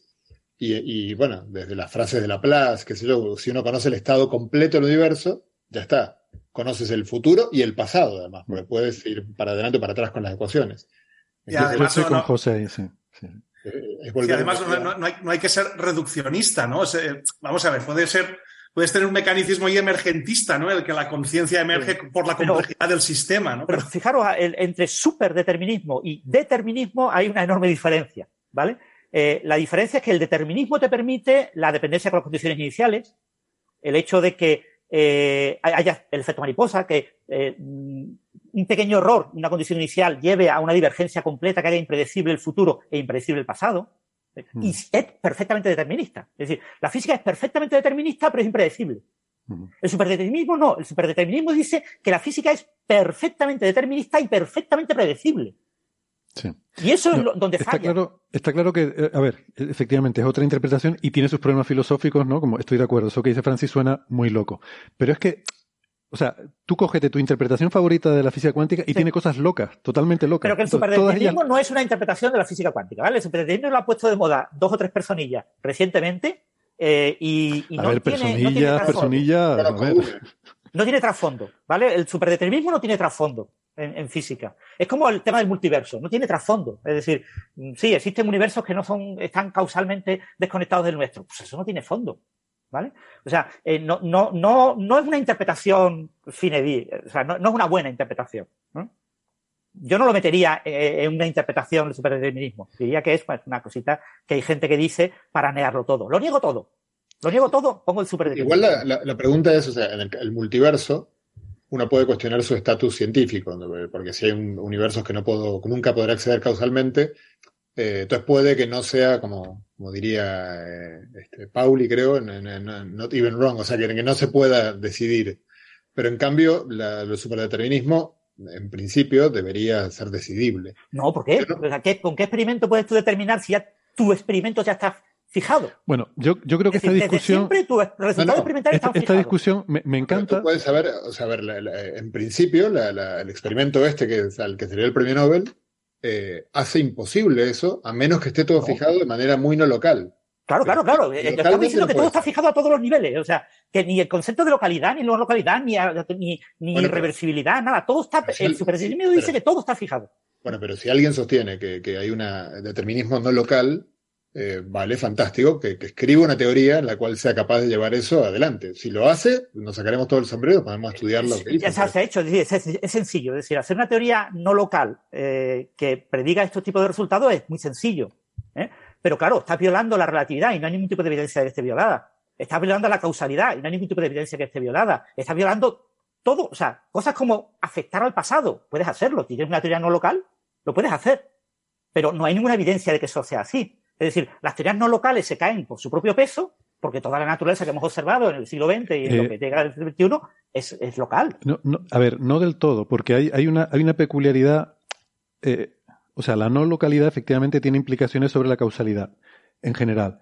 Pero resulta que nuestro universo tiene una peculiaridad, que es que viene de un estado en el que estaba todo muy cerca. Entonces, eh, uno puede poner relojes en el Big Bang, sincronizarlos en el Big Bang, y que luego evolucionen y tener un reloj que es lo que se hace para poner un tiempo cosmológico. O sea, ¿tiene sentido definir un tiempo cosmológico? A pesar de que la relatividad general nos dice que eso en principio no tendría sentido. Sí lo tiene porque en particular nuestro universo tuvo un origen en el que estaba todo muy cerca. Entonces se pueden establecer relojes sincronizables en el momento inicial. ¿no? Con el superdeterminismo yo creo que pasa algo parecido. Puede funcionar porque inicialmente había un universo muy pequeñito con interacciones locales en las que tú puedes sincronizar las cosas y luego ya, mm, evidentemente, o sea, eso te define un, una, una, cronología, te define un, un, tiempo cosmológico, ¿no? Bueno. Sí, pero, pero aquí el punto clave es, eh, ¿es falsable la idea de superdeterminismo? Es decir, ¿puede un humano o la humanidad explorando no, es decisible. Yo creo, yo creo que no. Por eso digo, el superdeterminismo no. no. El superdeterminismo, por definición, no pero es falsable. Tampoco, pero tampoco el colapso. Si fuera falsable, ya no sería superdeterminismo. Pero, Francis, tampoco el colapso de la función de onda. Con lo cual, por eso digo, todas estas sí, cosas. Sí, pero el colapso de la función de onda es una cosa ficticia, porque la función de onda no es real. La función de onda no es un objeto real medible, porque no hay un observable. No hay un observable, exactamente. Entonces, como no hay un observable, no es observable la función de onda. Porque la función de onda no es un objeto real, con realidad objetiva es un objeto que refleja información sobre la realidad objetiva subyacente o la realidad mm, física subyacente, que aunque no sea objetiva. Pero la función de onda per se, mecánica cuántica no relativista, no es física. Por lo tanto, el colapso, cualquier efecto, cualquier cambio en la función de onda, que es un objeto puramente matemático, tiene que ser uno, no puede tener dinámica, no puede ser físico. Cualquier colapso tendría que ser puramente matemático. Bueno, a lo que voy es que... Pues, como y eso es la interpretación de Copenhague en la versión moderna. El problema de la interpretación de Copenhague es que nunca Bohr escribió la interpretación de Copenhague, es esto, ¿vale? La interpretación de Copenhague depende del historiador de la ciencia y del año en que se tome, pues va adquiriendo diferentes formas. La interpretación de Copenhague desde finales de los 60, principios de los 70, eh, no incluye el colapso de la función de onda. O sea, no es verdad que la interpretación de Copenhague incluya el colapso de la función de onda en su versión moderna que tiene 40, bueno, 50 años. Un, comentario respecto al superdeterminismo que yo creo que eh, que sea o no falsable es que no hay teoría. O sea, lo primero que tiene que haber para que algo sea falso es una teoría. Eh, yo obviamente no sigo los trabajos de, Toft, eh, perdón que lo pronuncio mal, me, encanta cómo lo pronuncia Héctor, yo soy incapaz, pero, o sea, hace más de 20 años que él está, yo lo, he escuchado un montón de charlas, él ha venido aquí a Santiago, he charlado con él, no, entiendo, eh, he, escuchado las charlas de él y hasta donde entiendo son siempre ideas muy protoideas, en las cuales sea, si uno le dice, a ver, bueno, pues muéstrame cómo de ahí calculas, no sé, el espectro del átomo de hidrógeno, eh, termina conectándolo con la, con la ecuación de Schrödinger. No lo puede hacer desde su. lo que le está haciendo. Entonces, no hay que, uno. Nadie va a gastar su tiempo en, falsear algo que todavía no es ni una teoría. Es que no, puede, es que no puede serlo. Yo, yo a lo que voy es que está al mismo nivel que las variables ocultas o que, o que, o sea, que son interpretaciones, no son teoría. La teoría cuántica es la que es. Punto. Es la que te permite calcular las cosas. Por supuesto, pero si tú dices que hay variables ocultas e implementas matemáticamente, dice las variables ocultas son X, Y y Z, y yo te escribo una ecuación que es una variante de la de Schrödinger, en la cual soy capaz de explicarte el experimento EPR. Por ejemplo, pues eh, ahí hay que prestarte atención. Eh, lo que fue mm, el premio Nobel que se acaba de entregar. Venga, vamos, a, hablar de eso, el premio Nobel, venga. Muestra que eso no se puede hacer a menos que uno, por lo menos localmente. Si tú agregas variables, pero se, conectan, están entre sí interactuando localmente, eso quiere decir que, eh, aclarémoslo por si acaso, que quiere decir que solo eh, entran en contacto en el mismo punto, digamos, del espacio, no nos hablan cosas que están muy lejos, en el espacio o en el tiempo. Entonces, el experimento te prueba que eso no es posible. O sea, no hace falta que eh, dejar abierta la pregunta diciendo, bueno, esperemos a que venga alguien que sea más, más listo, que, encuentre esa teoría. No, esa teoría no existe. A menos que uno elimine eh, alguna de el punto clave de lo que está diciendo José es el tema de la localidad. Y localidad significa invarianza Lorentz. Significa que el invariante de la relatividad, que es la velocidad máxima de cualquier eh, transferencia de energía o de información, es la velocidad de la luz en el vacío. Hay, una velocidad máxima a la que se puede transmitir información y energía. Es imposible ir más allá. Eso se llama localidad. Entonces, eh, lo que plantea el experimento de Aspect es demostrar que una teoría de variables ocultas local no puede explicar la mecánica cuántica. Mm. Ahora, si tú planteas que puede haber velocidades infinitas, pues entonces ya sí, ya puedes explicar lo que te dé la gana. ¿Vale? O sea, con las teorías no locales en las que tú permites que no haya ningún límite de velocidad y que eh, violan la relatividad y violan todos los experimentos que hemos observado desde mediados del siglo XIX. Ojo, no, no, ojo, eh, porque solamente lo violan en variables que no son accesibles a nosotros. Es decir, en lo que es accesible a nosotros, lo que es medible, sí que se sigue respetando el principio de, relatividad. O sea, la, la, causalidad y el límite de la velocidad de, el límite de velocidad de transmisión de información, ¿no? Eh, cuidado, porque la mecánica cuántica no relativista no cumple con la relatividad, ¿vale? La mecánica cuántica no relativista permite la propagación de información, señales y energía a mayores velocidades que la velocidad de la luz en el vacío. El único problema que tenemos nosotros, los físicos, los pobrecitos, es que cuando hacemos experimentos, experimentos cuánticos, siempre nos vemos obligados a en esos experimentos transferir información clásica para instanciar esos protocolos y que se cumplan los protocolos. Entonces, lo que salva a la mecánica cuántica no relativista de no violar la relatividad, porque la tiene que violar por definición, porque es no relativista, es el hecho de que tenemos que comunicar información clásica para completar los protocolos. Y esa información clásica la enviamos por un canal clásico que cumple con la relatividad. Asumimos eso. Pero eh, a priori, la mecánica cuántica no relativista en ningún momento dice nada de que haya una velocidad máxima. De hecho, cuando en la mecánica cuántica no relativista se dice que la posición puede ser determinada sin error a costa de que la velocidad, el momento lineal, tenga un máximo error, cuando yo digo sin error, eso es falso, eso es imposible. ¿Por qué? Porque hay una velocidad máxima para la medida. Eso lo dice perfectamente Landau, eh, Landau Lipschitz de, de, mecánica cuántica, es lo primero que dice Landau. Eh, señores, que si, eh, no, perdón, de teoría cuántica de campos, el, primer capítulo lo dice, si tienes una velocidad máxima, tienes un ritmo máximo al que puedes medir. Y por lo tanto es imposible que haya una medida infinitamente precisa de la posición, aunque sea mm. compatible con el principio de determinación de Heisenberg, porque la relatividad no lo permite.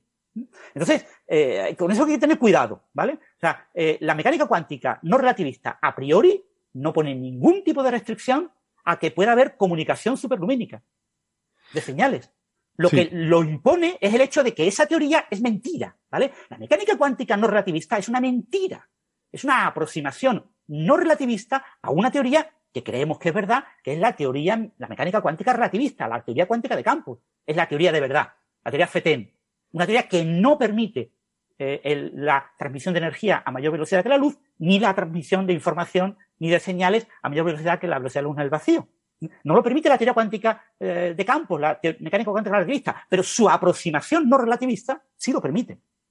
Y en esa aproximación no relativista, para que sea compatible con los experimentos, tenemos que hacer protocolos que envíen información clásica para que, y esa información clásica sea compatible con la relatividad, porque si la información clásica que yo envío en el experimento no fuera compatible con la relatividad, podría superarle el límite de velocidad de la luz y podría eh, comunicarme con los extraterrestres en otra galaxia sin ningún problema, pero no puedo porque lo impide la naturaleza. La naturaleza es como es, no es como nos gustaría.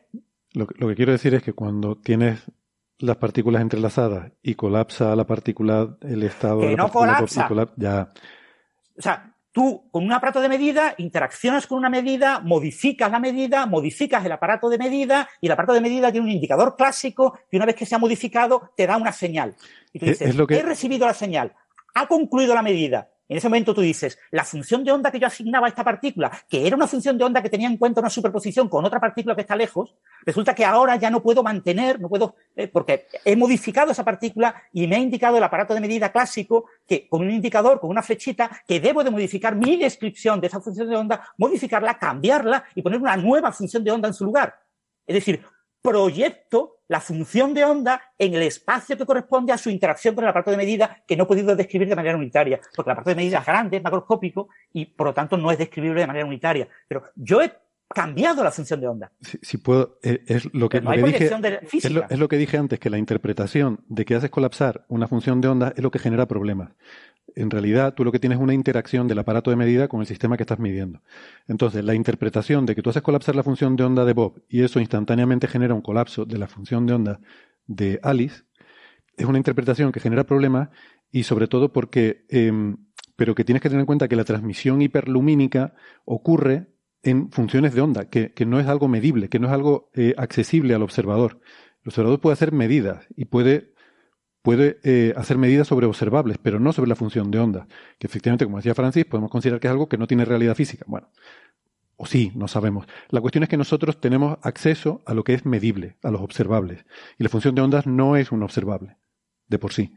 Entonces, esa transmisión hiperlumínica ocurre sobre cosas que no son observables. O sea, es como si estuviéramos montando un universo de mentira subyacente con eh, cosas que hay por debajo, entre las cuales eh, sí puede haber una transmisión instantánea de información, pero que eso no viola las leyes de lo que podemos medir y observar eh, y, no, no, te, no te viola el límite de transmisión de velocidad. ese tipo de lenguaje no me gusta, porque es como decir, la mecánica de Newton es verdadera, porque la aplicamos todos los días y funciona muy bien. Y la mecánica de Newton dice que puede haber transmisión de información a velocidades superlumínicas, porque la mecánica de Newton no pone ningún límite a la velocidad. Por lo tanto, se pueden hacer transmisiones. No, perdona, no.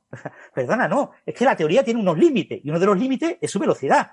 Entonces, en el contexto de la teoría newtoniana, nadie debe en ningún momento hablar de velocidad de la luz y de cosas más que la velocidad de la luz y menos que la velocidad de la luz, porque siempre tienen que hacer cosas menos que la velocidad de la luz, cuando hablo de teoría newtoniana.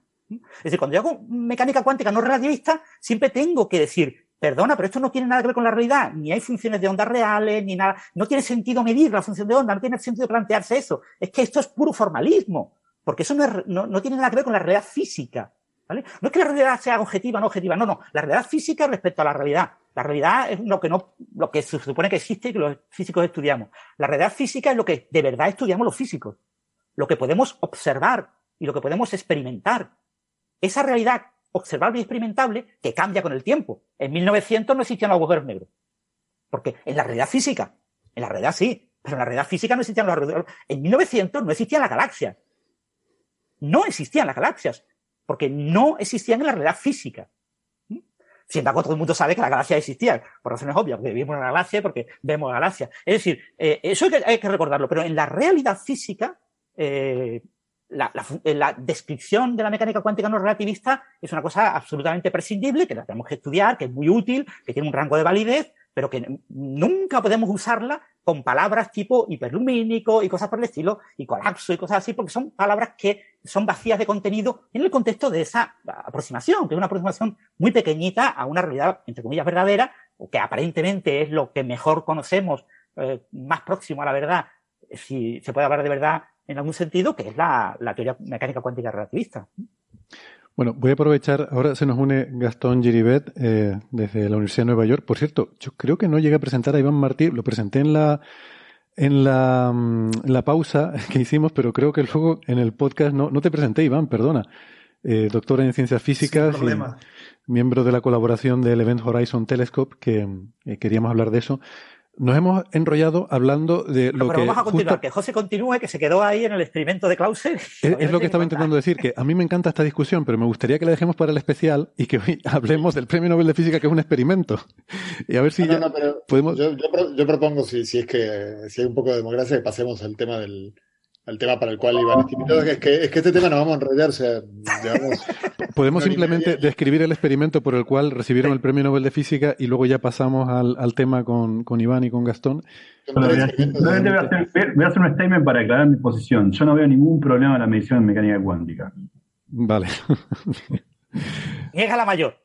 Yo, de todas formas, creo, eh, Gastón, que no estás hablando por el micrófono correcto, eh, pues se te escuchaba un poco raro. Mira a ver si lo puedes eh, ir resolviendo. Y mientras, em, pues eso, José, sí, pero ya eh, de forma resumida. Eh, son tres experimentos distintos y yo los detalles de experimentales realmente no creo que estén en demasiadas condiciones de, de explicarlo, porque además es bastante difícil sin un diagrama explicarlo. Pero la idea siempre es la de eh, tomar eh, un par de fotones cuyos spines están entrelazados, de modo tal que se produzca lo que conté antes, ¿no? Que si yo mido el spin de uno, si, si Alice y Bob miden en la misma dirección, si uno mide para arriba, el otro tiene que medir para abajo, pero la gracia está cuando uno se plantea direcciones perpendiculares, que justamente tiene que ver con lo que dijo Francis de la idea inicial de Einstein, que era momento y posición, porque eh, justamente lo que Einstein identificó es que lo, interesante era medir observables que no conmutan entre sí, que son los que el principio de incertidumbre te dice que no puedes medir con precisión absoluta eh, eh, al mismo tiempo. Entonces ahí, uno lo que puede hacer es medir que Alice y Bob midan en, dos direcciones, por ejemplo, ortogonales, o sea, la dirección, llamémosla Z una y otra X. cada uno tiene esas dos direcciones para medir, pero la idea es combinar eh, muchas medidas en las cuales Alice y Bob miden en dirección Z o X en forma random. O sea, de hecho, parte de la razón por la cual el experimento de Clauser no fue, podría haber ganado el Nobel Clauser solo y el asunto terminado, pero en parte no, porque eh, esta idea de Einstein de mandar a Alice a un extremo del universo y a Bob al otro, que obviamente no es algo que uno va a hacer a nivel práctico, lo que sí había que hacer a nivel práctico para ser eh, categórico en, la conclusión es poner el experimento de modo tal que no haya tiempo, que no, que causalmente no haya manera de enviar señales. Entonces eso fue lo que llevó mucho más tiempo, porque eh, obviamente el experimento tiene un tamaño, es un experimento de mesa, eh, ya no el de Seilinger, pero el experimento el de Aspect sí, y entonces, este, bueno, estamos hablando de nanosegundos en los cuales hay que conseguir que, todo ocurra en nanosegundos para estar seguros de que no hubo ninguna información transmitida de Alice a Bob o viceversa. Entonces la idea es eso, combinar observaciones random de producir un estado hacer de, fotones entrelazados que midan Alice y Bob eh, en el orden que uno quiera, aleatorio, a veces para arriba, a veces para el otro lado, entonces uno luego recopila todas las mediciones y uno puede comprobar que, eh, digamos, la mecánica cuántica predice algo muy concreto para eso. ¿Cuántas veces van a medir, por ejemplo, si Alice mide para arriba en la dirección Z, Bob mide, o en cualquier dirección, en la Z o en la X, cuántas veces van a medir para abajo Bob, eh, si vale la mecánica cuántica versus si ya hay un pacto.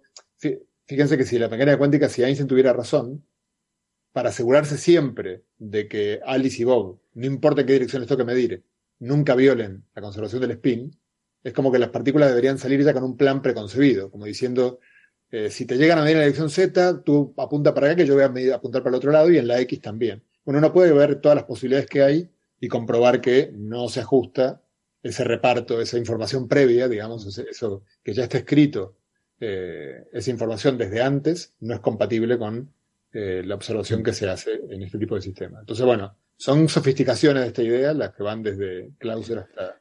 Y ese requerimiento de distancia del experimento creo que es, eh, porque aquí en el, en el observatorio se, se han hecho esos experimentos de entrelazamiento entre con fotones, eh, no sé si emitidos desde Tenerife y recibidos en La Palma o viceversa, no recuerdo exactamente. Creo que emitidos aquí y recibidos en, en La Palma, si no recuerdo mal, con el telescopio William Herschel, eh, para tener eso, es suficiente distancia como para poder garantizar la no localidad y, y, el poder asegurarte de que serías capaz de ver efectos si, si no los hubiera. O sea que hubo cierta eh, contribución ¿no? de algunos experimentos que se hicieron aquí, no sé si fue en 2012. Si me permitís el, el, detalle numérico.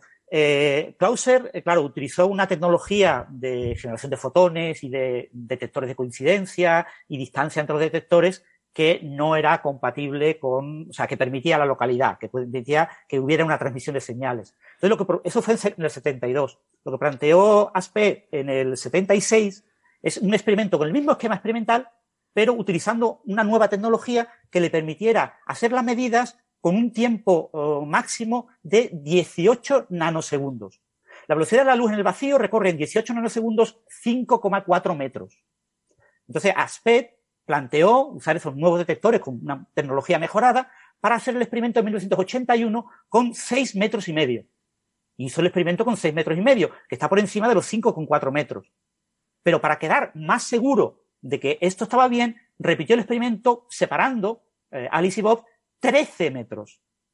Entonces, al separar los 13 metros, estaba más del doble de los 5,4 metros de, del límite relativista y obtuvo una evidencia a más de 5 desviaciones típicas, entre comillas 5 sigmas, de que eh, la, eh, manteniendo que no se podía haber una transmisión local de señales, de que el experimento era compatible con lo que predecía la mecánica cuántica. La mecánica cuántica en este tipo de coincidencias que ha comentado José, hay una serie de desigualdades, unas operaciones matemáticas que tienes que hacer con los resultados.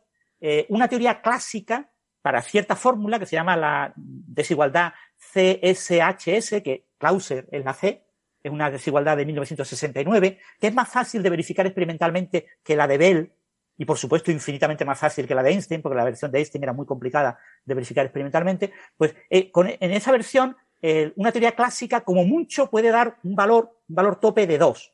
El valor de coincidencias en ciertas unidades como máximo tiene un 2. Y eh, la mecánica cuántica por las superposiciones, interferencias constructivas, destructivas, etcétera, las, entre comillas, probabilidades negativas que permite la cuántica, te permite llegar a 2,7, 2,72, 2,71. Entonces, lo que hizo uh, Aspect y Clauser es utilizar esta desigualdad y probar que el valor que se obtenía era alrededor de 2,7 y que tenía una desviación típica muy pequeña, del orden de 0,2, que eh, estaba muy alejado del valor 2 tope de una teoría clásica. Bien. Pero por supuesto había muchos otros eh, resquicios, los loopholes. Sí. Y eso a la gente decía, bueno, pero una cosa es de localidad, pero ¿y el, por ejemplo, el de libre elección? Ha comentado José que había que hacer elecciones aleatorias entre si mido arriba o mido en vertical o mido en horizontal. Entonces, las elecciones, ¿quién las tomaba? Las tomaba el experimentador. Claro, ahí no hay libre elección. Entonces hay que generar un generador de números aleatorios. Pero los generadores de números aleatorios son de pseudo aleatorios. Por ejemplo, el resquicio de la libre elección pues ha sido probado de muchas maneras. Por ejemplo, Seilinger utilizó fotones de cuásares. Cogió la luz con telescopios de dos cuásares y esa luz, esos fotones que se recibían en el detector, eran los que marcaban qué esquema experimental se usaba. La libre, mm. los fotones entrelazados eran generados de Pero fíjate que el cuásar lo elegía él. Claro, claro. el cuásar lo elegía él. Eh, y, y, por ejemplo, se ha hecho con humanos. Se cogió a personas, el experimento, hay un experimento de Big Test, de Big Bell Test. Sí, de Big Bell era que humanos eligieran. Eso hace un par de años de eso, ¿no? Me acuerdo sí, que sí, lo comentamos. Hace más, sí. quizás cuatro años así. Eh, eh, que humanos eligieran eh, a priori cómo, cuál eran y se comprobó también que el experimento funcionaba. O sea, eh, hay muchos resquicios y todos los resquicios se han ido eliminando y, y, y hoy en día ya no tenemos duda de que, de que el experimento es, eh, que la naturaleza es así, ¿vale? O sea, Mm. preguntándole a la naturaleza, escuchando lo que la naturaleza dice, la naturaleza nos dice, yo funciono según las leyes de la mecánica cuántica. ¿eh? Mm. No funciono según las leyes de la física estadística clásica relativista. Bueno, pues este tema estoy seguro que volveremos a hablar eh, en más profundidad, eh, si cabe. Y ahora me gustaría que habláramos, y te pido disculpas, Iván, por haberte tenido tanto rato eh, al ¿Qué hilo, va? ¿no? yo me lo he pasado genial. me, lo, me lo imaginaba, porque sé que también te gustan estos temas. Y mm, eh, queríamos que nos hablaras de, de un trabajo en el que creo que tú has estado involucrado, con unas observaciones muy novedosas de, de ALMA, de esa red de radiotelescopios eh, que opera en Chile, y que mm, ha hecho observaciones nuevas de nuestro agujero negro supermasivo, y que además tú has explicado en Twitter de una forma que le recomiendo a todo el mundo que no se pierdan el, el hilo de Twitter de Iván, porque aparece John Travolta, Fiebre el sábado noche y Hot Shots. O sea, no, Ostras. no se puede pedir más. De hecho, wow, cuando lo preparé ya se me metió la cancioncita del, del Staying Alive y, y me costó quitármela de la cabeza y me la vuelvo a tienes, meter ¿no? ahora. A, a mí me gustó más la referencia a Hot Shots, te tengo que confesar, pero bueno. Em, esto, eh, cuéntanos, porque em, eh, a mí me encanta porque siempre he dicho que eh, me, me gusta mucho y creo que está muy infrautilizado en la ciencia ficción, muy poco explotado, el, el, el entorno de los agujeros negros, ¿no? Eso tiene que ser una maravilla imaginarse. O sea, alguien tiene que hacer una película en la que se vea un disco de acreción con turbulencia, con plasma a millones de grados explotando, con reconexiones magnéticas. eh, y eh, algo así es lo que acaban de ver ustedes, ¿no? Sí, bueno, de, de hecho, imaginárselo, imaginárselo es bien difícil, porque hay, por ejemplo, conceptos como, como la temperatura, ¿no? Que alguien dice, bueno, la temperatura es algo cotidiano, ¿no? Un concepto cotidiano. Claro, ahí tampoco, tampoco, hay escenarios astrofísicos en los que tampoco tiene mucho sentido hablar de temperaturas, ¿no? Porque no están bien definidas, ¿no? Es un poco peliagudo, ¿no? Y esos discos de crecimiento alrededor de los agujeros negros sería uno de los escenarios astrofísicos donde no hay temperatura bien definida. Eso que esto de, millones de grados, pues depende de cómo la definas la temperatura, porque depende de cómo la definas te da un valor u otro. ¿no? Para que haya una temperatura tiene que haber un equilibrio térmico, tiene que haber unas colisiones, Y si el plasma es muy tenue, cosa que en astrofísica solemos tener escenarios de ese tipo, claro, no hay colisiones suficientes para que la cosa se termalice. Entonces, depende de cómo la midas, tienes temperatura de excitación, temperatura cinética, temperatura de brillo, depende de cómo la definas y cómo la midas, te dan valores muy diferentes, ¿no? Incluso órdenes de magnitud diferentes. Entonces, Claro, decíamos, es una burbuja caliente, pero caliente entre comillas porque hay que definir bien qué entendemos como, como caliente cuando el plasma está un poco denso. Pero bueno, he hecho, he hecho el paréntesis. Yo creo que cualquier definición que uses va, va, a salir caliente para lo que solemos entender por el término. Sí, sí, sí. Pues entonces lo, lo, que ha pasado, bueno, los alrededores, digamos, del agujero negro. Entonces tienes ahí tu, tu, tu plasma, ¿no? Tu turbulento. Claro, no es una cosa homogénea, no es una cosa uniforme, sino que tienes ahí tus, tus nubecillas, ¿no? tus, eh, tus inhomogeneidades. Que además las tienes a distintas escalas, es lo que llamamos una estructura de, de tipo Kolmogorov, ¿no? En la que tienes la energía distribuida en distintas escalas, ¿no? Y te haces un zumo una nubecilla, te salen más nubecillas pequeñitas y tal, ¿no? El, las turbulencias de ese tipo. Y a todo esto le tienes que añadir un campo magnético, ¿no? Un campo magnético que también tiene una componente turbulenta, es decir, también está un poco desordenado ahí, pero no está del todo desordenado, porque hay, digamos, hay una componente general, una componente global, ¿no? Que sí que está más organizada y que cada vez tenemos más evidencia de ello, estamos ya segurísimos de ello, está orientada en dirección, digamos, eh, paralela al eje de rotación. ¿No? del disco. Es decir, está, digamos, permeando perpendicularmente al, al disco, lo atraviesa ¿no? perpendicularmente. Y eso, perdona, perdona, que te interrumpa una preguntita. Esa, eh, eso que dice que cada vez estamos más seguros de que tiene esa orientación así, supongo que es por la polarización de, que se observa o, o qué es lo que te da esa, o las simulaciones. ¿De dónde sale sí, esa es, idea? Es, es, es, un poco de todo, es un poco de todo. Pero digamos que la información, digamos, que, que más, uh, que, que más, que, digamos, con la que más información robusta nos proporciona es la polarización, precisamente. Y de hecho, eh, el, análisis, bueno, la, señal polarizada que detectamos y que publicamos en este artículo, pues va en esa dirección también. Favorece un campo magnético, digamos, poloidal, ¿no? Que estaría eh, orientado en el eje de rotación. Entonces, eh, claro, ¿qué es lo que ha pasado ahí? ¿Qué es lo que ha pasado ahí? Pues algo que, de lo que estoy segurísimo, Héctor, tú sabrás mucho más que yo, que es un proceso, un proceso de reconexión magnética, porque en el Sol está pasando a todas horas, ¿verdad? Sí. Entonces tú tienes, sí, tú tienes líneas de campo magnético ahí muy desorganizadas, ¿no? Hay un, un medio turbulento y entonces, eh, claro, eventualmente, pues líneas que apuntan en direcciones opuestas o direcciones muy diferentes, pues se acercan, ¿no? Espacialmente muy cercanas y cuando ya están muy cerquita, ¿Qué pasa? Que, que se, se, cortan una a la otra y se reconectan por otra dirección, ¿no? Es por, por, eso por lo que llamamos reconexión. Y eso lo que hace es que la energía del campo magnético disminuye un montón y esa energía ¿dónde va? Pues es, digamos, transferida, es drenada a el plasma que hay ahí, ¿no? Es decir, lo que haces es calentar muchísimo el plasma que hay en el disco. Es decir, los electrones, bueno, y los iones, los electrones bastante más, va, empiezan a ganar una temperatura brutal. Eso se empieza a calentar a, a, toda, a toda castaña, ¿no? Eso en el Sol está pasando. ¿No? Eh, de hecho, si, bueno. Si me dejas hacer el comentario, la gente cuando, cuando vean esas erupciones en el Sol, esas eyecciones de masa coronal, todos esos eventos de actividad, eso está producido por una reconexión. O sea, ha habido, eh, o sea, todos esos eventos que vemos, que parecen grandes explosiones que tienen lugar en el Sol, ocurre un proceso de reconexión magnética y toda esa energía es proyectada al plasma, que es calentado y, y, y en ocasiones pues sale eh, a gran velocidad, ¿no? Y, y, claro, eso ocurre porque se enredan las líneas de campo magnético, porque aquello es muy complejo, está moviéndose, dando vueltas, hay turbulencia, que supongo que ocurre también lo mismo en el Efectivamente. agujero negro. Efectivamente, o sea, digamos, las condiciones son un poco diferentes entre, entre el Sol y, y, los alrededores de un agujero negro, pero la física subyacente es la misma, es el mecanismo es el mismo, es un, un proceso de, de, reconexión magnética. Entonces, eh, ¿qué es lo que ocurre ahí? O sea, los, los electrones se calientan muchísimo, y aquello, claro, a medida que van ganando energía, ahí no solamente hay electrones, hay un campo de radiación, o sea, el, disco está, está, emitiendo luz también, ¿no? Entonces puede ocurrir un fenómeno que se llama, eh, eh, bueno, colisiones de Compton inverso. Es decir, cuando los electrones empiezan a ganar energía, puede suceder que choquen contra los, los fotones que hay ahí, contra los rayos de luz que están llenando el medio, ¿no? El campo de radiación que hay en el disco.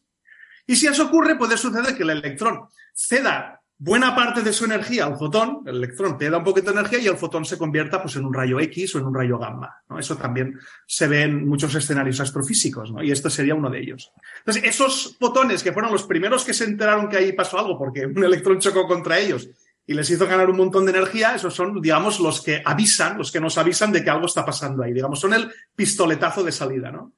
que eso fue lo que detectó el, telescopio Chandra. O sea, la verdad es que es, muy bonito todo esto porque fue totalmente serendipia, ¿eh? O sea, fíjate que los días de observación del EHT eh, eh, se, elegían en base al, tiempo que va a hacer, o sea, las condiciones meteorológicas de los grandes telescopios, los más sensibles.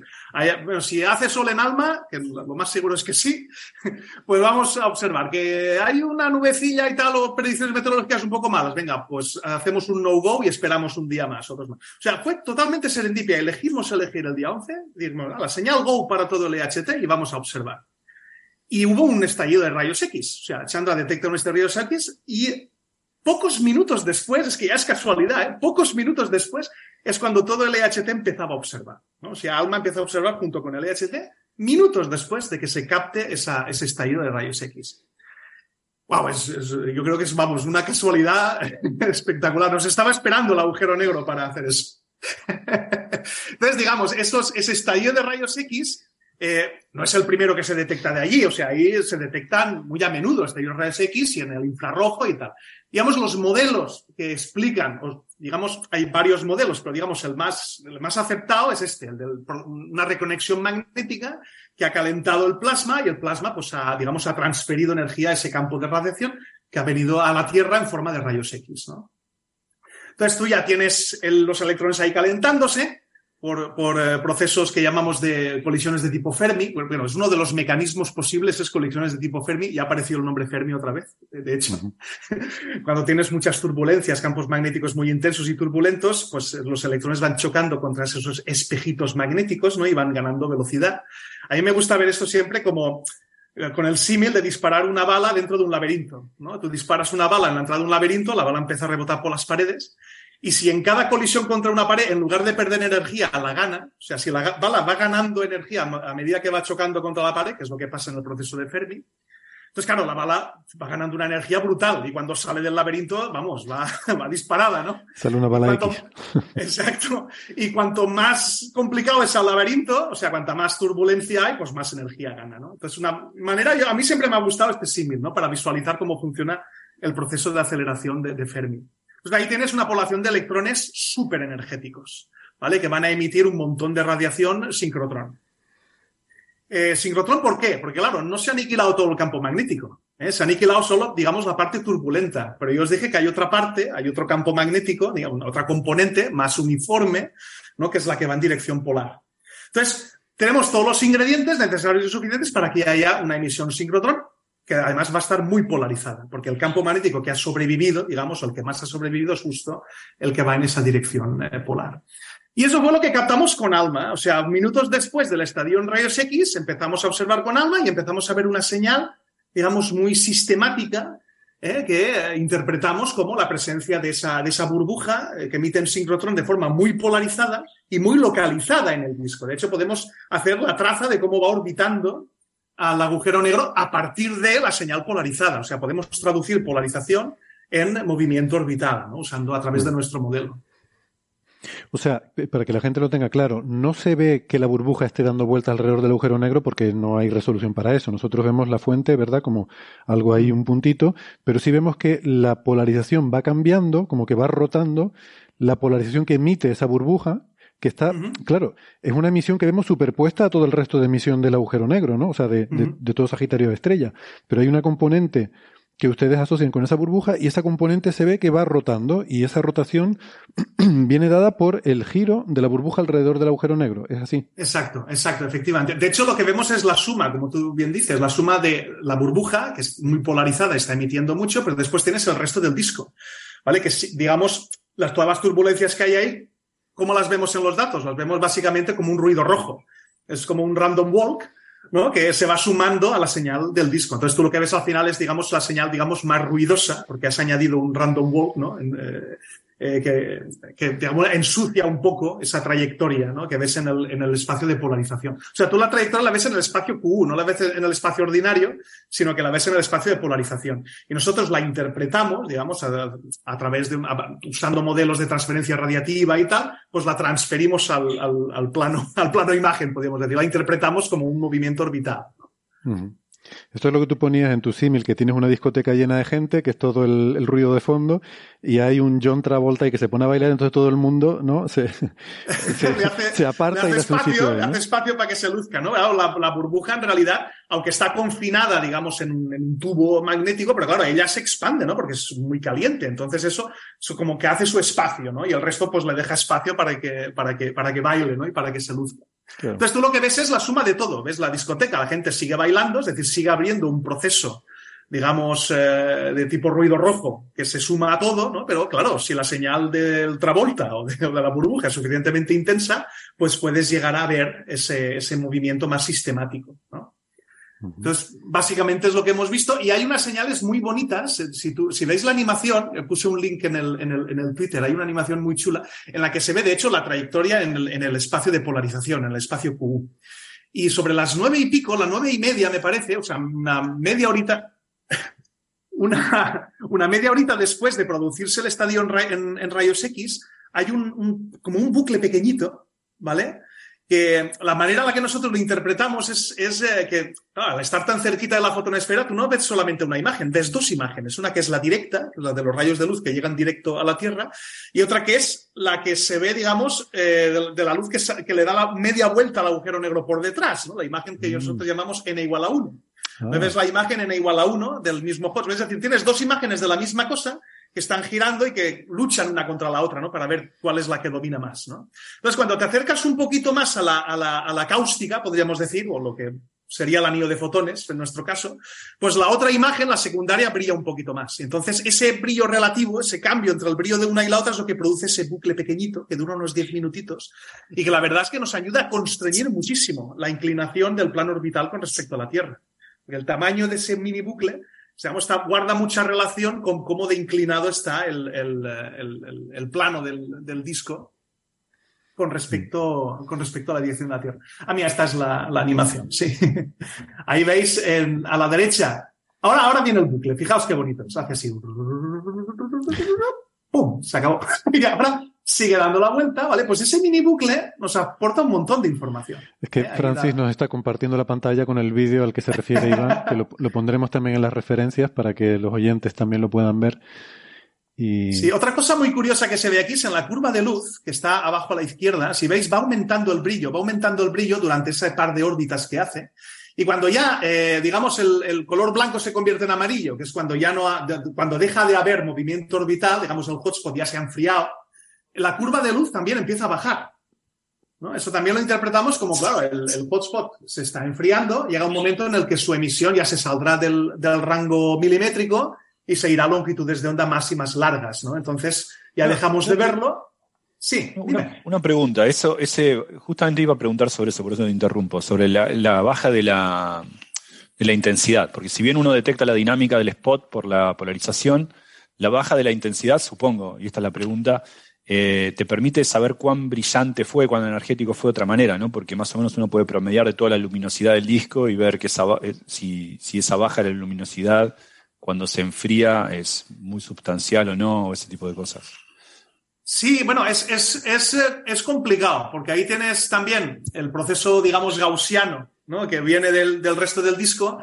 Entonces, digamos, nosotros realmente no estamos haciendo un ajuste de los datos, sino un estimado, digamos, eh, más bien promediado. un poco, sí, exacto, exacto, porque hay un efecto sistemático que no podemos que no podemos conocer bien. Entonces, pero sí, efectivamente, si tuviéramos un modelo mejor, más realista, porque es un modelo de juguete lo que estamos usando al fin y al cabo. Si lees el artículo, es un modelo de juguete. O sea, no, no tenemos en consideración que la burbuja pueda tener, por ejemplo, subestructuras, etcétera. Es un modelo muy sencillo. Entonces, claro, si tuviéramos un modelo más perfecto, sí que podríamos hacer ajustes más realistas y ajustar también, de hecho, la, propia curva de luz. Eh, una, otra cosa, de hecho, que vemos, que está relacionada con la curva de luz, es, eh, es eh, un, hecho muy curioso que también apunta en dirección a que, eso se está, a que todo eso se está enfriando, y es que ALMA no observa a una única frecuencia, ALMA está observando a varias, a varias frecuencias dentro de un ancho de banda. Entonces, lo que sí que vemos es que las, las, las frecuencias más altas están como adelantadas a las, a las más bajas. Es decir, si tú haces una correlación cruzada de las curvas de luz de las distintas frecuencias, ves que hay un pequeñito retraso. Es como diciendo que, claro, Una manera de interpretarlo es que tú tienes que la, intensidad pues, pues está creciendo y después empieza a bajar porque hay como una ola, ¿no? Es como una, el espectro es como una ola cuyo pico se va desplazando a frecuencias cada vez más bajas precisamente por el enfriamiento. Hemos, hemos pasado John Travolta a Rocío Jurado, madre mía. solamente, solamente quería hacer una aclaración, pero acá lo tengo, lo tengo a Iván auditándome. En el caso de que la, mi aclaración sea incorrecta, corregime. Pero solamente para como nota al pie de cautela, para que nadie se confunda, el hecho de que el, tiempo se vaya adelantando para frecuencias altas, estamos hablando todavía en la banda de radio, no tiene nada que ver con el hecho de que Chandra lo haya observado. Claro, claro, claro. Es, una banda mucho más estrechita. ¿Eh? De hecho, digamos, eh, relaciones entre rayos X e infrarrojo ya había, o sea, hay varios artículos al respecto, pero nunca habíamos tenido una, una contrapartida en milimétricas donde además tuviéramos de manera tan clara una señal de, de, un, de un hotspot orbitando. O sea, dados de gravity en el infrarrojo sí que hay, y esos tienen astrometría. Eso sí que se puede ver la orbitita y tal. También tienen polarimetría, pero mucho menos precisa que la de ALMA. Eso también es verdad. Pero esta es la primera vez que vemos que en, el, en la milimétricas también ocurre. Es decir, todo eso va pasando de rayos X al infrarrojo, después viene a milimétricas y se va de las milimétricas, ¿no? Y se va a frecuencias más, más largas. Lo bonito sería tener observaciones a longitudes de onda más largas. O sea, eso, eso sería ideal. De hecho, espero en el futuro que tengamos, a lo mejor, cuando el EHT eh, o el Next Generation EHT empiece a observar en, campañas futuras, pues tener, digamos, una cobertura más pancromática de todo esto, ¿no? Por si vuelve a ocurrir algo parecido. No lo había pensado, porque uno ingenuamente pensaría que la gente del LHT está interesado en subir la frecuencia, ¿no? Porque eso subiría la resolución de manera lineal, pero ahora este es un buen ejemplo en el cual bajarla también hubiese sido buena, digamos. Exacto, exacto. sí que es verdad.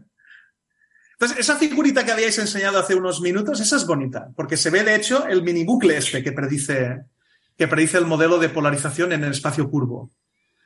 ¿Eh? Si veis arriba, arriba a la izquierda, ¿eh? veis ahí los distintos tiempos y veis cómo ese mini bucle, ¿eh? es, esa preciosidad de mini bucle, pues depende, entre otras cosas, depende de manera bastante notable de la inclinación.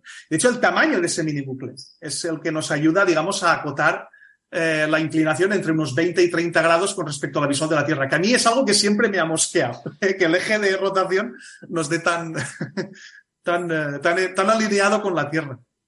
Me parece curioso. Y ahí vimos pues, en distintos tiempos del modelo, ¿no? Cómo va apareciendo esa imagen secundaria, ¿no? Cercana a la fotonesfera y tal. A mí lo, de la imagen secundaria me, me vuela la cabeza. O sea, Estamos viendo realmente eso, una, una, imagen del objeto delante del agujero negro y luego la imagen de detrás, eso de cuando decimos que se le ve la nuca al agujero negro. bueno, en, realidad cuando, cuando publicamos la imagen de la, de la, del anillo de fotones y en un mm. artículo más reciente en el que publicamos la imagen, n, bueno, hacíamos el ajuste del anillo n igual a 1, realmente estás, estás, estás haciendo eso, o sea, estás viendo la luz que ha dado la vuelta por detrás al agujero negro. Mm. ¿eh? Esa imagen que se ve más estrechita, ¿eh? esa está más cercanita a la, fotonesfera y esas, los rayos de luz han ido por detrás del agujero para, para propagarse ya en dirección a la Tierra. Y digamos, la, imprenta, o sea, la, impronta, perdón, que, deja, que deja esto es justo el mini bucle. O sea, ese mini bucle de ahí es el que está causado por esa interacción entre las dos imágenes, entre la primaria y la, y la secundaria.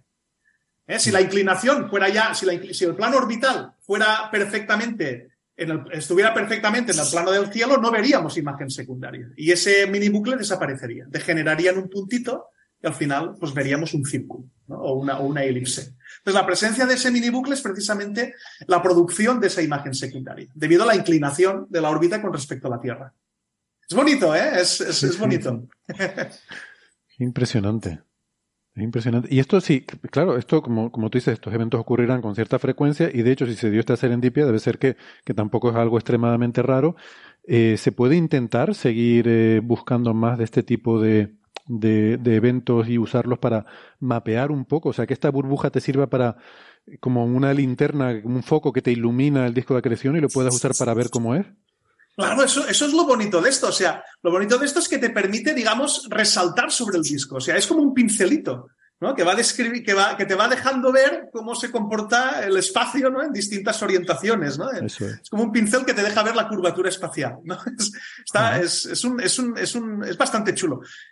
Sí, procesos de estos, o sea, em, eventos de estos se están produciendo en el centro galáctico bastante a menudo. O sea, la idea sería en una campaña de observación, pues que dure varios días y si tienes algo de suerte, pues en uno de ellos algo de esto pasará. De hecho, hubo tres días de observación. Este fue el último. En el último, justo en el último día es cuando pasó, cuando pasó esto. Eh, una, una, pregunta diferente también es eh, si esto se va, se va a ver con el EHT. O sea, con nosotros, con ALMA, podemos ver la señal en polarización y ahora la pregunta de oro es, ¿esto lo observasteis con el EHT? ¿Veis algo de esto con el EHT? esa es la pregunta, ¿no? la, la, respuesta es que de momento seguimos analizando los datos porque este día es muy difícil de analizar. O sea, los datos del EHT son, son muy complicados ¿eh? y, tampoco somos mucha gente y estamos en ello. O sea, ¿verdad? Es, yo creo que es una pequeña mina de oro lo que hay ahí. En el, día, en el día 11 de abril de 2017 hay una pequeña mina de oro en las visiones del IHT. Mm. Pero nos hace falta capital humano para poder procesarlo con más celeridad. Iván, ¿cuántos sois más o menos los que estáis trabajando en ese proceso? Oye, oye, oye, qué, qué pregunta. No sé si la respuesta será políticamente incorrecta. Eh, en, la, en, la, en, la, colaboración son más de 300 personas. Exactamente. Pero si la pregunta es quién sabe, quién sabe calibrar esos datos y hacer algo con ellos, yo creo que es más de un orden de magnitud por debajo. A unos 30. Le voy, a, le, voy a mandar, le voy a mandar un WhatsApp a Shep diciendo que, no, mierda, no. que sí que es el más importante de todos. es políticamente incorrecto lo que he dicho. Bueno, hay gente, claro, no estoy diciendo que la mayoría no haga nada, estoy diciendo hay gente, que hay de todo, hay teóricos. ¿Vale? Hay gente que hace simulaciones de jets y de discos. Yo me refiero a la gente que sabe de datos. Que sabe procesar los datos a ese nivel de complejidad, hay muy pocos en la colaboración. Entonces, digamos, el, cuello de botella actual, el cuello de botella actual es ese precisamente, son los datos. Modelos nos sobran y, simulaciones tenemos un montón. Los, los datos son los que. Voy a, voy a ayudar a, Iván en esta. Dice, yo conozco algunos que son excelentes teóricos trabajando ahí y le das un dato y no sabrían qué hacer. Si, la sartén Bueno. Sí, está, está descompensado quizá un poquito en estos momentos, ¿no? El, workload. Mm. ¿Estabas hablando de mí, Gastón? Mala leche. bueno. Ahora, porque es cierto, me sentí muy, muy aludido. Bueno, pues con esto vamos a ir terminando. Tenemos un ratito para atender si hay preguntas eh, de oyentes que quieran consultar algo. Iván, no sé si quieres que te despidamos ya o quieres quedarte por si alguien. Yo tengo, tengo tiempo también, si queréis me quedo unos minutos. Yo, con, yo me lo paso genial. Venga, pues unos minutillos más, venga. Vamos allá. Aquí comienza señales, señales, señales de los oyentes. De los oyentes, de los Vamos a ver qué tenemos por aquí. Estoy mirando en el, en el chat de YouTube. Em, por ejemplo, pregunta Juan Manuel Cruz, ¿por qué no es aceptable que haya una realidad subyacente determinada pero que la medida la altera? Em, bueno, porque eso es lo que, eso es lo que prueban la, violación de las desigualdades de Bell. No, no, es si es aceptable o no es aceptable. No es cierto. Mm. Es como, ¿por qué no es aceptable que existan los unicornios? Sí, es aceptable, pero no, no, existen. No existen, ¿no? Pero es diferente, porque los unicornios no hemos visto ninguno, pero si un día viéramos alguno, podríamos decir, ah, pues mira, sí los había. Mientras que las desigualdades de Bell y estos experimentos ya nos dicen, no, mira, no busques. No, Exacto, tenés razón, 100%. estamos más seguros de esto último que, de, los unicornios. Hay un punto que, que, tenemos que recordar siempre, ¿no? Que la, la física progresa, progresa a base de hacer lo imposible. Entonces, eh, eh, ciertas cosas, descubrir ciertos experimentos que se han realizado en el siglo XX eran absolutamente imposibles de realizar en el siglo XIX, pero eran inconcebibles en el siglo XIX. nadie nunca va a realizar el experimento que diera eso, ¿no? Y se hicieron. Entonces, lo mismo algún día se descubre alguna manera, ahora mismo no lo podemos ni concebir, de utilizar algún tipo de efecto extraño mm, con campos cuánticos, con partículas, con vacío, con lo que sea, que permita explorar eh, más allá de los límites de la mecánica cuántica y, que vea que la mecánica cuántica en ciertas circunstancias, de cierta manera, falla. Es decir, igual que falló la mecánica clásica, igual que falla la teoría, la mecánica relativista, porque hay que incluir los efectos cuánticos, y eh, la mecánica cuántica relativista puede fallar. O sea, eso no lo podemos decir eh, nunca jamás va a ocurrir. Pero lo que pasa es que a día de hoy, con todo lo que hemos experimentado y observado, eso es inconcebible. No va a pasar nunca, pero puede algún día pasar. Yo creo que cuando hablamos de esto es basándonos en la teoría que conocemos, eh, que, por supuesto algún día pues se podrá llegar a algún experimento que diga que hay que mejorarla o ampliarla o cambiarla o lo que sea, pero que con la teoría que conocemos, ¿qué implicaciones tiene? ¿no? Es todo lo que hemos estado hablando hasta ahora. O sea, cuando decimos que no existen los unicornios, nos referimos con la teoría, mm, la teoría cuántica que claro, conocemos. Yo, yo, Sí que hay un problema eh, a veces de terminológico acá que, puede llegar a confundir. Eh, hay una cosa. Acá lo que se probó eh, es que una teoría local de variables ocultas es incompatible con, con, los, con, las observaciones experimentales. esa es la afirmación.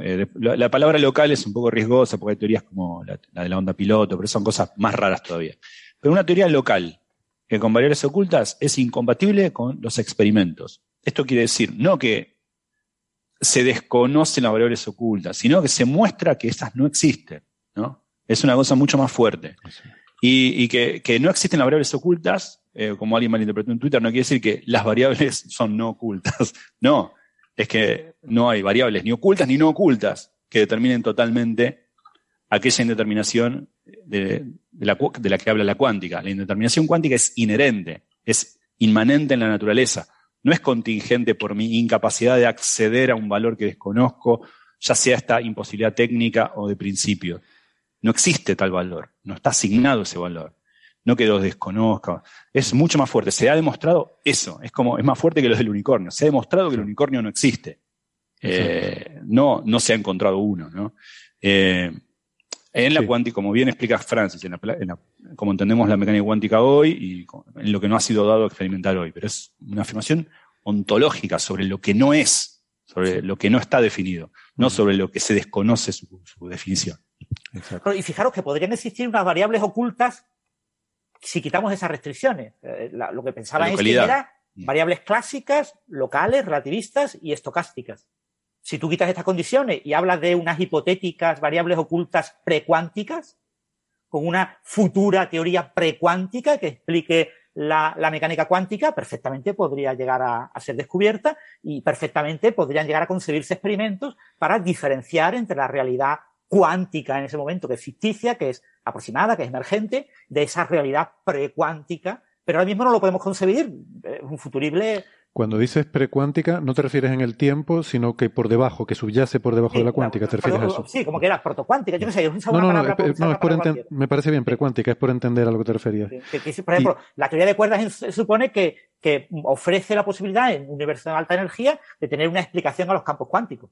Entonces, tú explicas los cuantos cuánticos mediante otro tipo de, objetos o de campos cuánticos diferentes, de los campos cuerdistas o, las cuerdas, entendidos como unos objetos diferentes, y aunque eh, eh, en su descripción actual pues, cumple con la relatividad y cumple con la cuántica, son objetos diferentes, puede que algún día se puedan explorar ese tipo de objetos. No tienen por qué ser las cuerdas, pueden ser otros objetos equivalentes, unos entes, unos entes que subyagan a, a nuestra realidad y que algún día podamos llegar a explorarlos, pero ahora mismo no podemos. Pero igual que hace un siglo no podíamos explorar eh, lo que hay en el interior de un protón y ahora sí podemos, pues dentro de un siglo o dentro de un milenio puede que llegamos a, explorar lo que hay debajo de la cuántica, si es que hay algo. Mm. Eh, cuando dices que puede que haya unas variables y renunciamos a esas restricciones, estás hablando de variables que, no sean locales, ¿no? Entiendo.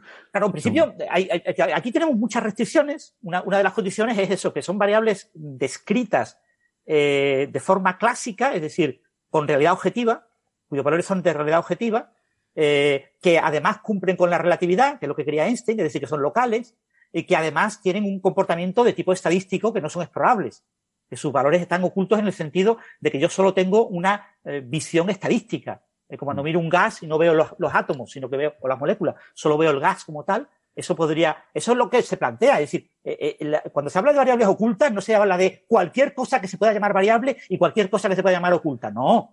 Estamos hablando de una cosa muy concreta. Son unas ideas muy concretas que tienen nombres y adjetivos. Y cada uno de esos adjetivos lo puedo quitar. Si quito uno de esos adjetivos, me quedan los demás adjetivos, ya tengo una cosa diferente que no necesariamente ha sido eh, probada que no existe. ¿Vale? Se ha probado que no existe una cosa muy concreta, que básicamente es lo que creemos que tenía en mente Einstein.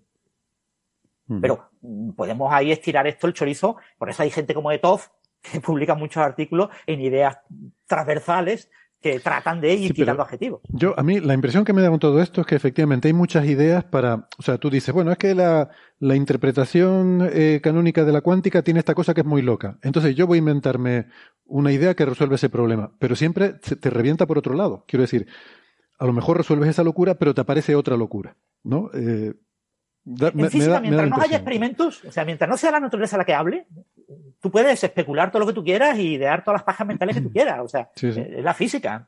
Eh, es como funcionamos. Pero quiero decir que no, no, no veo que nadie ah, haya aparecido con alguna idea que tú digas, ah, pues mira, es todo perfectamente razonable. O sea, que si quieres renunciar, o sea, o renuncias a eso, al realismo objetivo, o renuncias a la localidad, o renuncias a... Ha habido mucha gente, yo que sé, por ejemplo, la, la idea del colapso dinámico. Es decir, no, la función de onda es un objeto físico real. Aunque la mecánica cuántica aparentemente no permite medirla, no importa, eso es una cosa ficticia por la matemática actual de la mecánica cuántica. En realidad es un objeto real, ocurre un colapso dinámico, y entonces ocurre en el tiempo, como cualquier proceso dinámico, es un proceso estocástico. Hay muchas teorías, ¿no? La GWS, bueno, hay muchas teorías que se han propuesto, ¿no? La de Giraldi, no me acuerdo cuáles eran los otros nombres.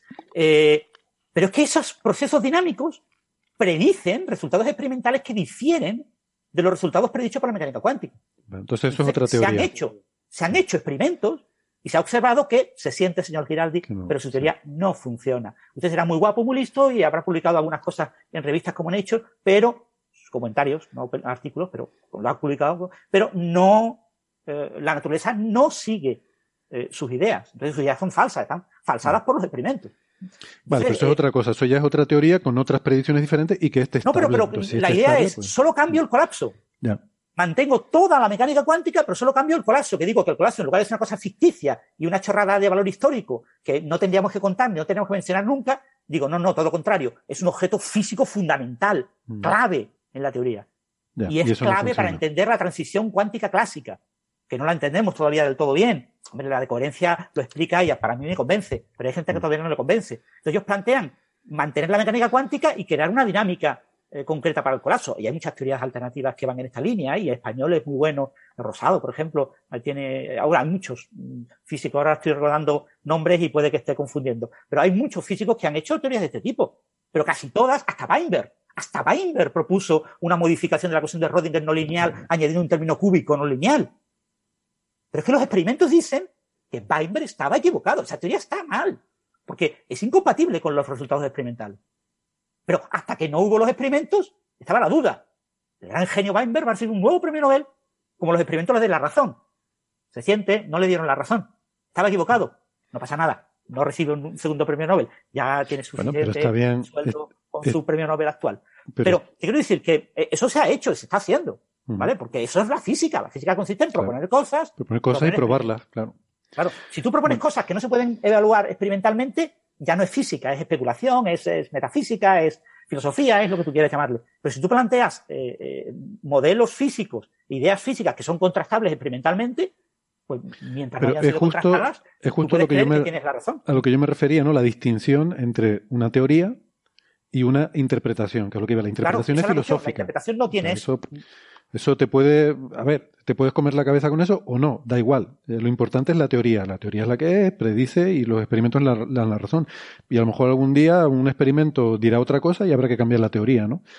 Pero, bueno, vamos a otra pregunta. Eh, Cristina Hernández pregunta, ¿se podría decir que con el entrelazamiento no se puede enviar energía más rápido de C? Sí, entiendo que sí y tener información ha requerido de la producción de algún evento que ha llevado a poderla tener? O sea, entiendo que la pregunta es que si para transmitir información de alguna forma hay que producir energía y transmitirla. Sí, no, no, no hay, no hay forma de, no, hay, forma de transmitir información más rápido que la luz a pesar de todo esto. Esta, esta, esta es una buena aclaración porque eh, se suele mencionar por cuestiones históricas que estos experimentos muestran que en efecto esa spooky action at distance, at a distance, esa, eh, esta acción a distancia extraña que Einstein veía mal en esa carta que le escribió a Max Born en el 47, eh, se da en la naturaleza. Pero eso no quiere decir que uno pueda afectar algo instantáneamente no puede llevar información, no puede hacer, algo no puede ser causa de un efecto que esté simultáneamente a una distancia finita. O sea, son, dos cosas distintas. ¿eh? No, hay muchas cosas que van, viajan más rápido que la luz, pero sin llevar información. Pensemos en un faro que da vueltas y que, y que el spot de la luz, si no se va lo suficientemente lejos, ese spot de la luz va más rápido que la luz, si va, se va lo suficientemente lejos. Pero ese spot de la luz son diferentes fotones que van llegando a cada spot. No es el mismo, no es una información que va va aportando información. Yo, tengo una, analogía sobre eso que, me gusta. Cuando, eh, cuando era pequeño a veces subía a la azotea en casa de mi abuelo con una linterna y me ponía a enfocar la linterna a las estrellas, ¿no? Y me, me llamaba la atención que veía el foco en la pared, en el suelo, pero cuando lo veía al cielo ya desaparecía el foco, a lo mejor ibas de una estrella a otra con el foco y decía, voy de, de Betelgeuse a Rigel. Y mira, qué rápido he ido de una estrella a otra. Pero claro, que puedas pasar el foco de Betelgeuse a Rigel en un segundo no quiere decir que puedas enviar información de Betelgeuse a Rigel en un segundo. Claro, claro. Y, eso lo, hacemos, perdona Gastón, con la Luna. Con la Luna enviamos con un láser, de vez en cuando se hace, a unos espejos que dejaron allí en las misiones Apolo, y, el láser llega a la Luna, se refleja en la Luna y retorna a la Tierra y medimos la distancia a la que se encuentra la Luna, con muy alta precisión. Eh, pues cuando movemos ese láser por la Luna, es decir, si en lugar de apuntar a donde está el espejo, que sabemos que está el espejo, estamos, estamos intentando eh, afinar, ¿no? encontrar ese espejo, lo vamos moviendo por la superficie de la Luna, el punto en la superficie de la Luna se mueve a una velocidad más rápida que la velocidad de la luz. Pero sin embargo, todos sabemos que los fotones, que es lo físico, van todos llegando a su velocidad correspondiente y van golpeando allí en momentos distintos. Exacto. Y no puedes mandar información de un cráter a otro usando ese foco que vas moviendo de un lado a otro. igual, es, una, es una pregunta profunda, porque uno se podría imaginar varias cosas. Por ejemplo, podría decir, bueno, pero si hay entrelazamiento, podría igual hacer un experimento. Replico uno de los dos estados muchas veces y hago estadística en uno, entonces y ahí podría uno creer que podría hacer un experimento de ese tipo, pero luego hay unos teoremas que se llaman los teoremas de no clonado que te impiden hacer eso. O sea, hay, hay muchas cosas asociadas con esa imposibilidad de llevar información. Es una pregunta que yo diría que no se cerró bien hasta los 80 con los teoremas de no clonado. Mm.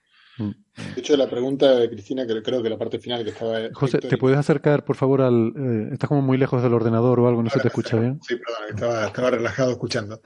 Eh, digo que la pregunta de, Cristina en la parte final, eh, me parece que, justamente apuntaba que Héctor empezó a bosquejar la respuesta, pero luego creo que nos fuimos del punto, es que todos los protocolos de, que utilizan la entrelazamiento para, para eh, telecomunicaciones, por ejemplo, requieren de ir acompañados de, algo clásico, de una señal clásica, que viaje de un nodo al otro para reconstruir la información. Entonces eso a pesar de que el entrelazamiento se produzca en, eh, digamos, en, apariencia instantáneamente, no se puede reconstruir información hasta que no llega la señal clásica. Yo, de todas formas, me da la impresión de que la última parte de la pregunta de Cristina quería, lo que iba era, porque siempre decimos que no puede transmitir energía ni información más rápido que sé. Creo que preguntaba si el hecho de, o sea, que para transmitir información de alguna forma se necesita transmitir energía. Eh, creo que esa es la pregunta. Si es condición sine qua non para poder transmitir información que se transmite energía. Y la verdad es que no lo tengo claro. Eh, nunca lo había pensado. Yo creo que sí. Lo que pasa es que, bueno, en, teoría de ondas siempre hablamos de la, velocidad de transmisión de la energía, la velocidad de transmisión de la señal, la velocidad de transmisión de la información y tratamos mm. de matizar ese tipo de, de diferencias en cuanto a velocidades en ciertos problemas en los que no está definido el asunto, ¿no? Cuando tú trabajas con, sobre todo en ondas no lineales, eh, en ondas lineales tú tienes pulsos que básicamente eh, a gran distancia son ondas planas, entonces tienes una estructura muy bien definida. Pero en ondas no lineales el perfil, la forma de la onda es importante y es relevante. Entonces, cuando la forma de la onda cambia, tiene una amplitud que sube, baja, tiene máximos, mínimos, entonces, eh, ¿dónde está la onda? ¿Dónde está? O sea, ¿qué es la información? ¿Es el máximo del perfil de la onda? Porque si entonces cuando el perfil de la onda cambia y el máximo se reposiciona en otro lugar, he, alterado la velocidad de propagación efectiva de la onda. Y con eso se puede conseguir en laboratorio propagación superlumínica. Con fotones de un láser en un cristal no lineal, yo puedo conseguir que aparenten aparecer los pulsos en el otro lado del cristal antes de lo que se esperaba si se hubieran movido a la velocidad de la luz en el vacío dentro del cristal. Bueno, y ha habido, ha habido titulares sobre eso, ¿no? Quiero decir que yo creo que eso se ha hecho. Recuerdo Sí, sí, eso está hecho, es un, proyecto clásico. Pero hay que recordar que lo que estamos hablando es que se ha redefinido el concepto de dónde está el pulso, aprovechando que el perfil del pulso se modifica en forma. Mm. Pero claro, eso no es decir se ha propagado el pulso. Porque sí, el pulso yo digo que acaba de salir.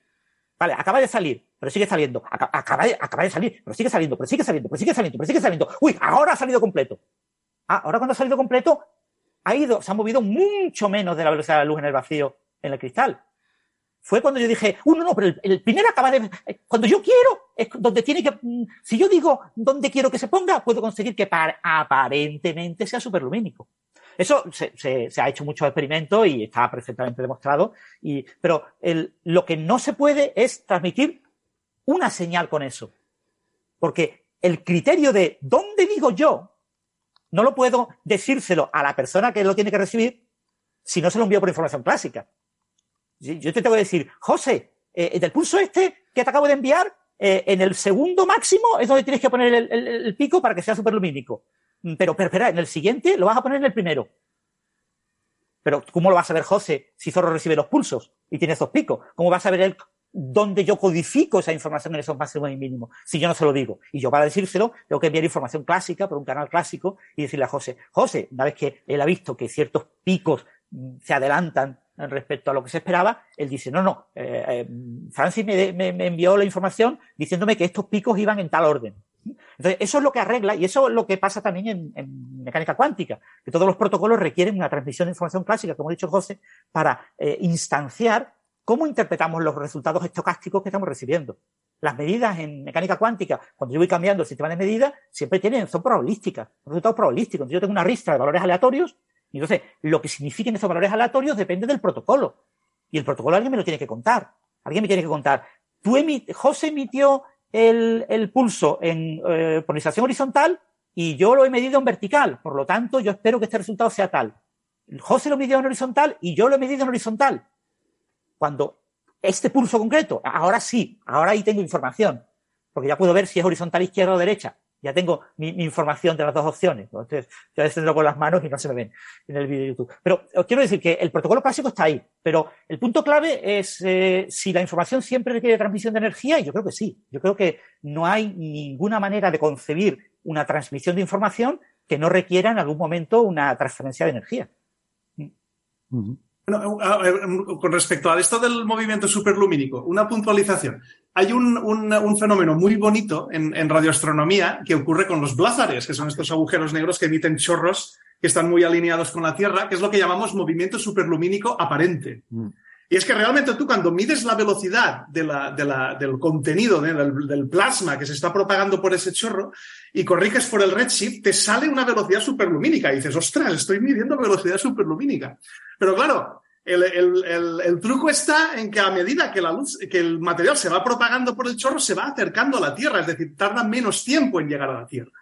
¿eh? Por lo tanto, tú lo ves cada vez más joven, además de más lejos del, agujero negro. Y eso es lo que da ese efecto. Cuando haces los cálculos, te pueden dar, te pueden salir velocidades hasta de 10 veces la velocidad de la luz, o, más incluso.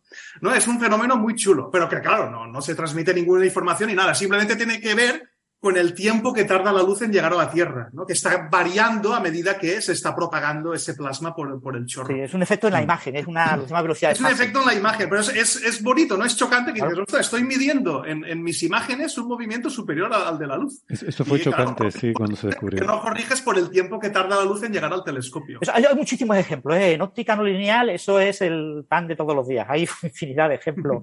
Eh, de ese tipo de proceso y se siguen publicando las revistas, ¿vale? O sea, que los mm. revisores no le rechazan a los autores que publican ese tipo de experimentos. Usted vuelve a decir superlumínico, por decir la palabra superlumínico, prohibido. Artículo eh, eh, rechazado. En general se están publicando. No, se llaman, se llaman superlumínicos, está aceptado llamarlos superlumínicos porque es, claro, es una es un movimiento aparente superlumínico, pero, pero no. el, nombre, digamos, digamos eh, riguroso sería movimiento superlumínico aparente. Aparente. Pero movimiento superlumínico para los amigos. O, proyectado, movimiento superlumínico proyectado. pero la clave es que no puede llevar información de un sitio a otro más rápido que la luz, ¿no? Exacto. Eso tiene que ver sobre todo con que el chorro está orientado hacia ti, se mueve a velocidad relativista, y claro, tú, tú imagínate, el chorro viene casi a C y emite luz que va también casi a C. Entonces, esa luz no viene a 2 Se van apelotonando. Las, viene, a C también, con lo cual, exacto, se van acumulando y te van de repente te llegan de golpe eh, cuatro frentes y de Tú ves, tú ves raca, tú ves ahí cómo se ha expandido a una velocidad brutal. exacto. de hecho, hace, hace tiempo publiqué un elito en Twitter con una animación donde se ve esto que comentas. O sea, se ve Eh, trato de explicarlo con la animación. Se ve que el chorro, como se va acercando al observador y va emitiendo luz, y ves cómo se apelotonan los rayitos de luz, y al final, cuando llegan a la pantalla, raca, se ve como ahí a toda leche. Todos los fotogramas ahí. Exacto. Eh, Magia hiperlumínico es como ver, ver a cámara rápida la evolución del chorro, ¿no? Yo creo que es lo que estamos viendo, una evolución a cámara rápida. Sí, eh, sí, básicamente, sí, sí. Bueno, eh, pregunta Antonio Gallardo si, dice, desde el punto de vista de un ingeniero, un observador muy dentro de un agujero negro vería una fuerza de gravedad radialmente hacia afuera por toda la masa que hay a su alrededor. Eh, ¿Podría ser esa fuerza de gravedad superior a la de las fuerzas de interacción de las partículas? ¿Cómo sería la deformación del espacio-tiempo para esa partícula observador? Supongo que se refiere al disco de acreción por la masa de fuera. Eh, no lo sé. Dice el interior de un agujero negro. Dicen el interior de un agujero negro, sí. No, el interior de un agujero negro lo que uno ve es. Ve a todas su- ve toda la masa que cayó al agujero negro antes que él, antes que uno, en su futuro. Porque recordemos que adentro de un agujero negro, eh, el más, el interior más profundo, si yo estoy dentro del agujero negro, lo que está más adentro de él respecto a mí, en realidad está en mi futuro, porque hay un intercambio entre el espacio y el tiempo dentro de un agujero negro. Entonces, no hay forma de que, me, de que, de que yo sienta el influjo de esa materia que ya cayó, está mi futuro. Eh, entonces, no, no hay una influencia, una fuerza de marea producida por ella, ni mucho menos, sino un exorable ir hacia la singularidad, que repito, está en mi futuro también. Pero de alguna forma, eh, tú sientes la curvatura del espacio-tiempo que ha producido toda esa masa que cayó antes que tú, ¿no? Eh, La, la siento en efecto, pero la siento como unir hacia singularidad, es aquello que produce en mi futuro la singularidad. Ah. Es, eh, es- la singularidad caerá antes que yo. Eh, perdón, la materia esa ca- caerá antes que yo a la singularidad. Sí, pero si, si tú te imaginas que estás dentro del agujero negro, acercándote, digamos, hacia el centro, hacia la singularidad, y tú miras hacia la singularidad, tú no ves nada. No. ¿vale? No ves nada, porque las cosas se están propagando más rápido que lo que la luz en la dirección hacia la singularidad. Se están propagando más rápido. De Entonces, hecho, la, la singularidad es un momento en el tiempo para ti. claro, como está un en tu futuro. tiempo. Entonces, eso está en tu futuro. Lo que ya cayó está en tu futuro, está delante tuya, entonces tú, como no has llegado a ese futuro, tú no lo ves. Tú puedes mirar hacia atrás, claro, tú puedes mirar hacia el horizonte y entonces si ves lo que, lo que llega y puedes tener imágenes de todo el universo deformadas y cosas parecidas, porque te pueden llegar cosas de, de muchos lugares del universo. Pero eh, mirando hacia la singularidad, todo está yéndose delante tuya sin que nada, nada te puede llegar, ni fotones, ni nada. ujú. Eso la gente no lo puede entender. La gente no puede entender de yo le miro la espalda a una persona y por muy rápido que vaya esa persona yo le veo la espalda. Ya, pero ¿por qué le ves? Porque los fotones son más rápidos que esa persona y te rebotan en la, en, en la persona y te llegan a ti. Pero si esa persona va más rápido que, que la luz, eh, está, está yendo a su futuro, está en tu futuro. Entonces tú no ves a la persona que está mañana delante tuya. Sí, la pero puedes no, ver. pero no es porque esté yendo esa persona más rápido que tú, sino porque Cayó esos fotones no pueden salir hacia afuera. Están, Exactamente, los fotones no pueden salir hacia afuera y, y cayó antes que tú, luego está en tu futuro, está en tu mañana. Entonces, eh, entonces tú no puedes ver eh, tu mañana. claro. Ah, curioso. Sabería negro, básicamente. No llegaría luz de abajo hacia afuera. No, llega- no verías nada, tú en la, verías hacia la nada, seguridad sí. no, verías, no verías nada. Sí. Es como, eso me llamó la atención, me recuerda a lo de la burbuja de Alcubierre, ¿no? Eh, cuando en la burbuja de Alcubierre tú miras hacia atrás no hay nada, no te pueden llegar fotones de atrás, o sea, en una burbuja hiper- hiperlumínica de Alcubierre, hacia atrás no, no ves nada, no, no pueden llegar fotones de atrás. Eh, era algo así. Bueno, eh, lo que vemos en el futuro de este programa también es el final, es la, la singularidad que está al final de cada programa y, es el momento en el que yo digo que me lo he pasado bomba, me ha, gustado mucho. eh, gracias Iván, eh, Gastón, José, Francis, eh, ha, sido, ha sido un placer. Muy divertida la explicación del agujero negro de Sagitario A y esa, esas burbujas. Me, me encanta además porque efectivamente la analogía con el Sol. fíjate, Gastón había sugerido que habláramos hoy de un poco de física solar e introducir el tema de las reconexiones, pero al final no, no dio tiempo, así que lo, lo dejamos pendiente para otro día. Pero a mí me parece muy fascinante eso de la reconexión magnética y eh, son procesos que, que tienen mucho interés en el universo. Y nada, nos queda pendiente ese especial sobre interpretaciones de la cuántica que tiene pinta que va a estar divertido, me parece a mí. Amigos, gracias, hasta la semana que viene. Muchísimas gracias. ¿eh? Un abrazo. Muchísimas gracias. Venga, chao. Chao.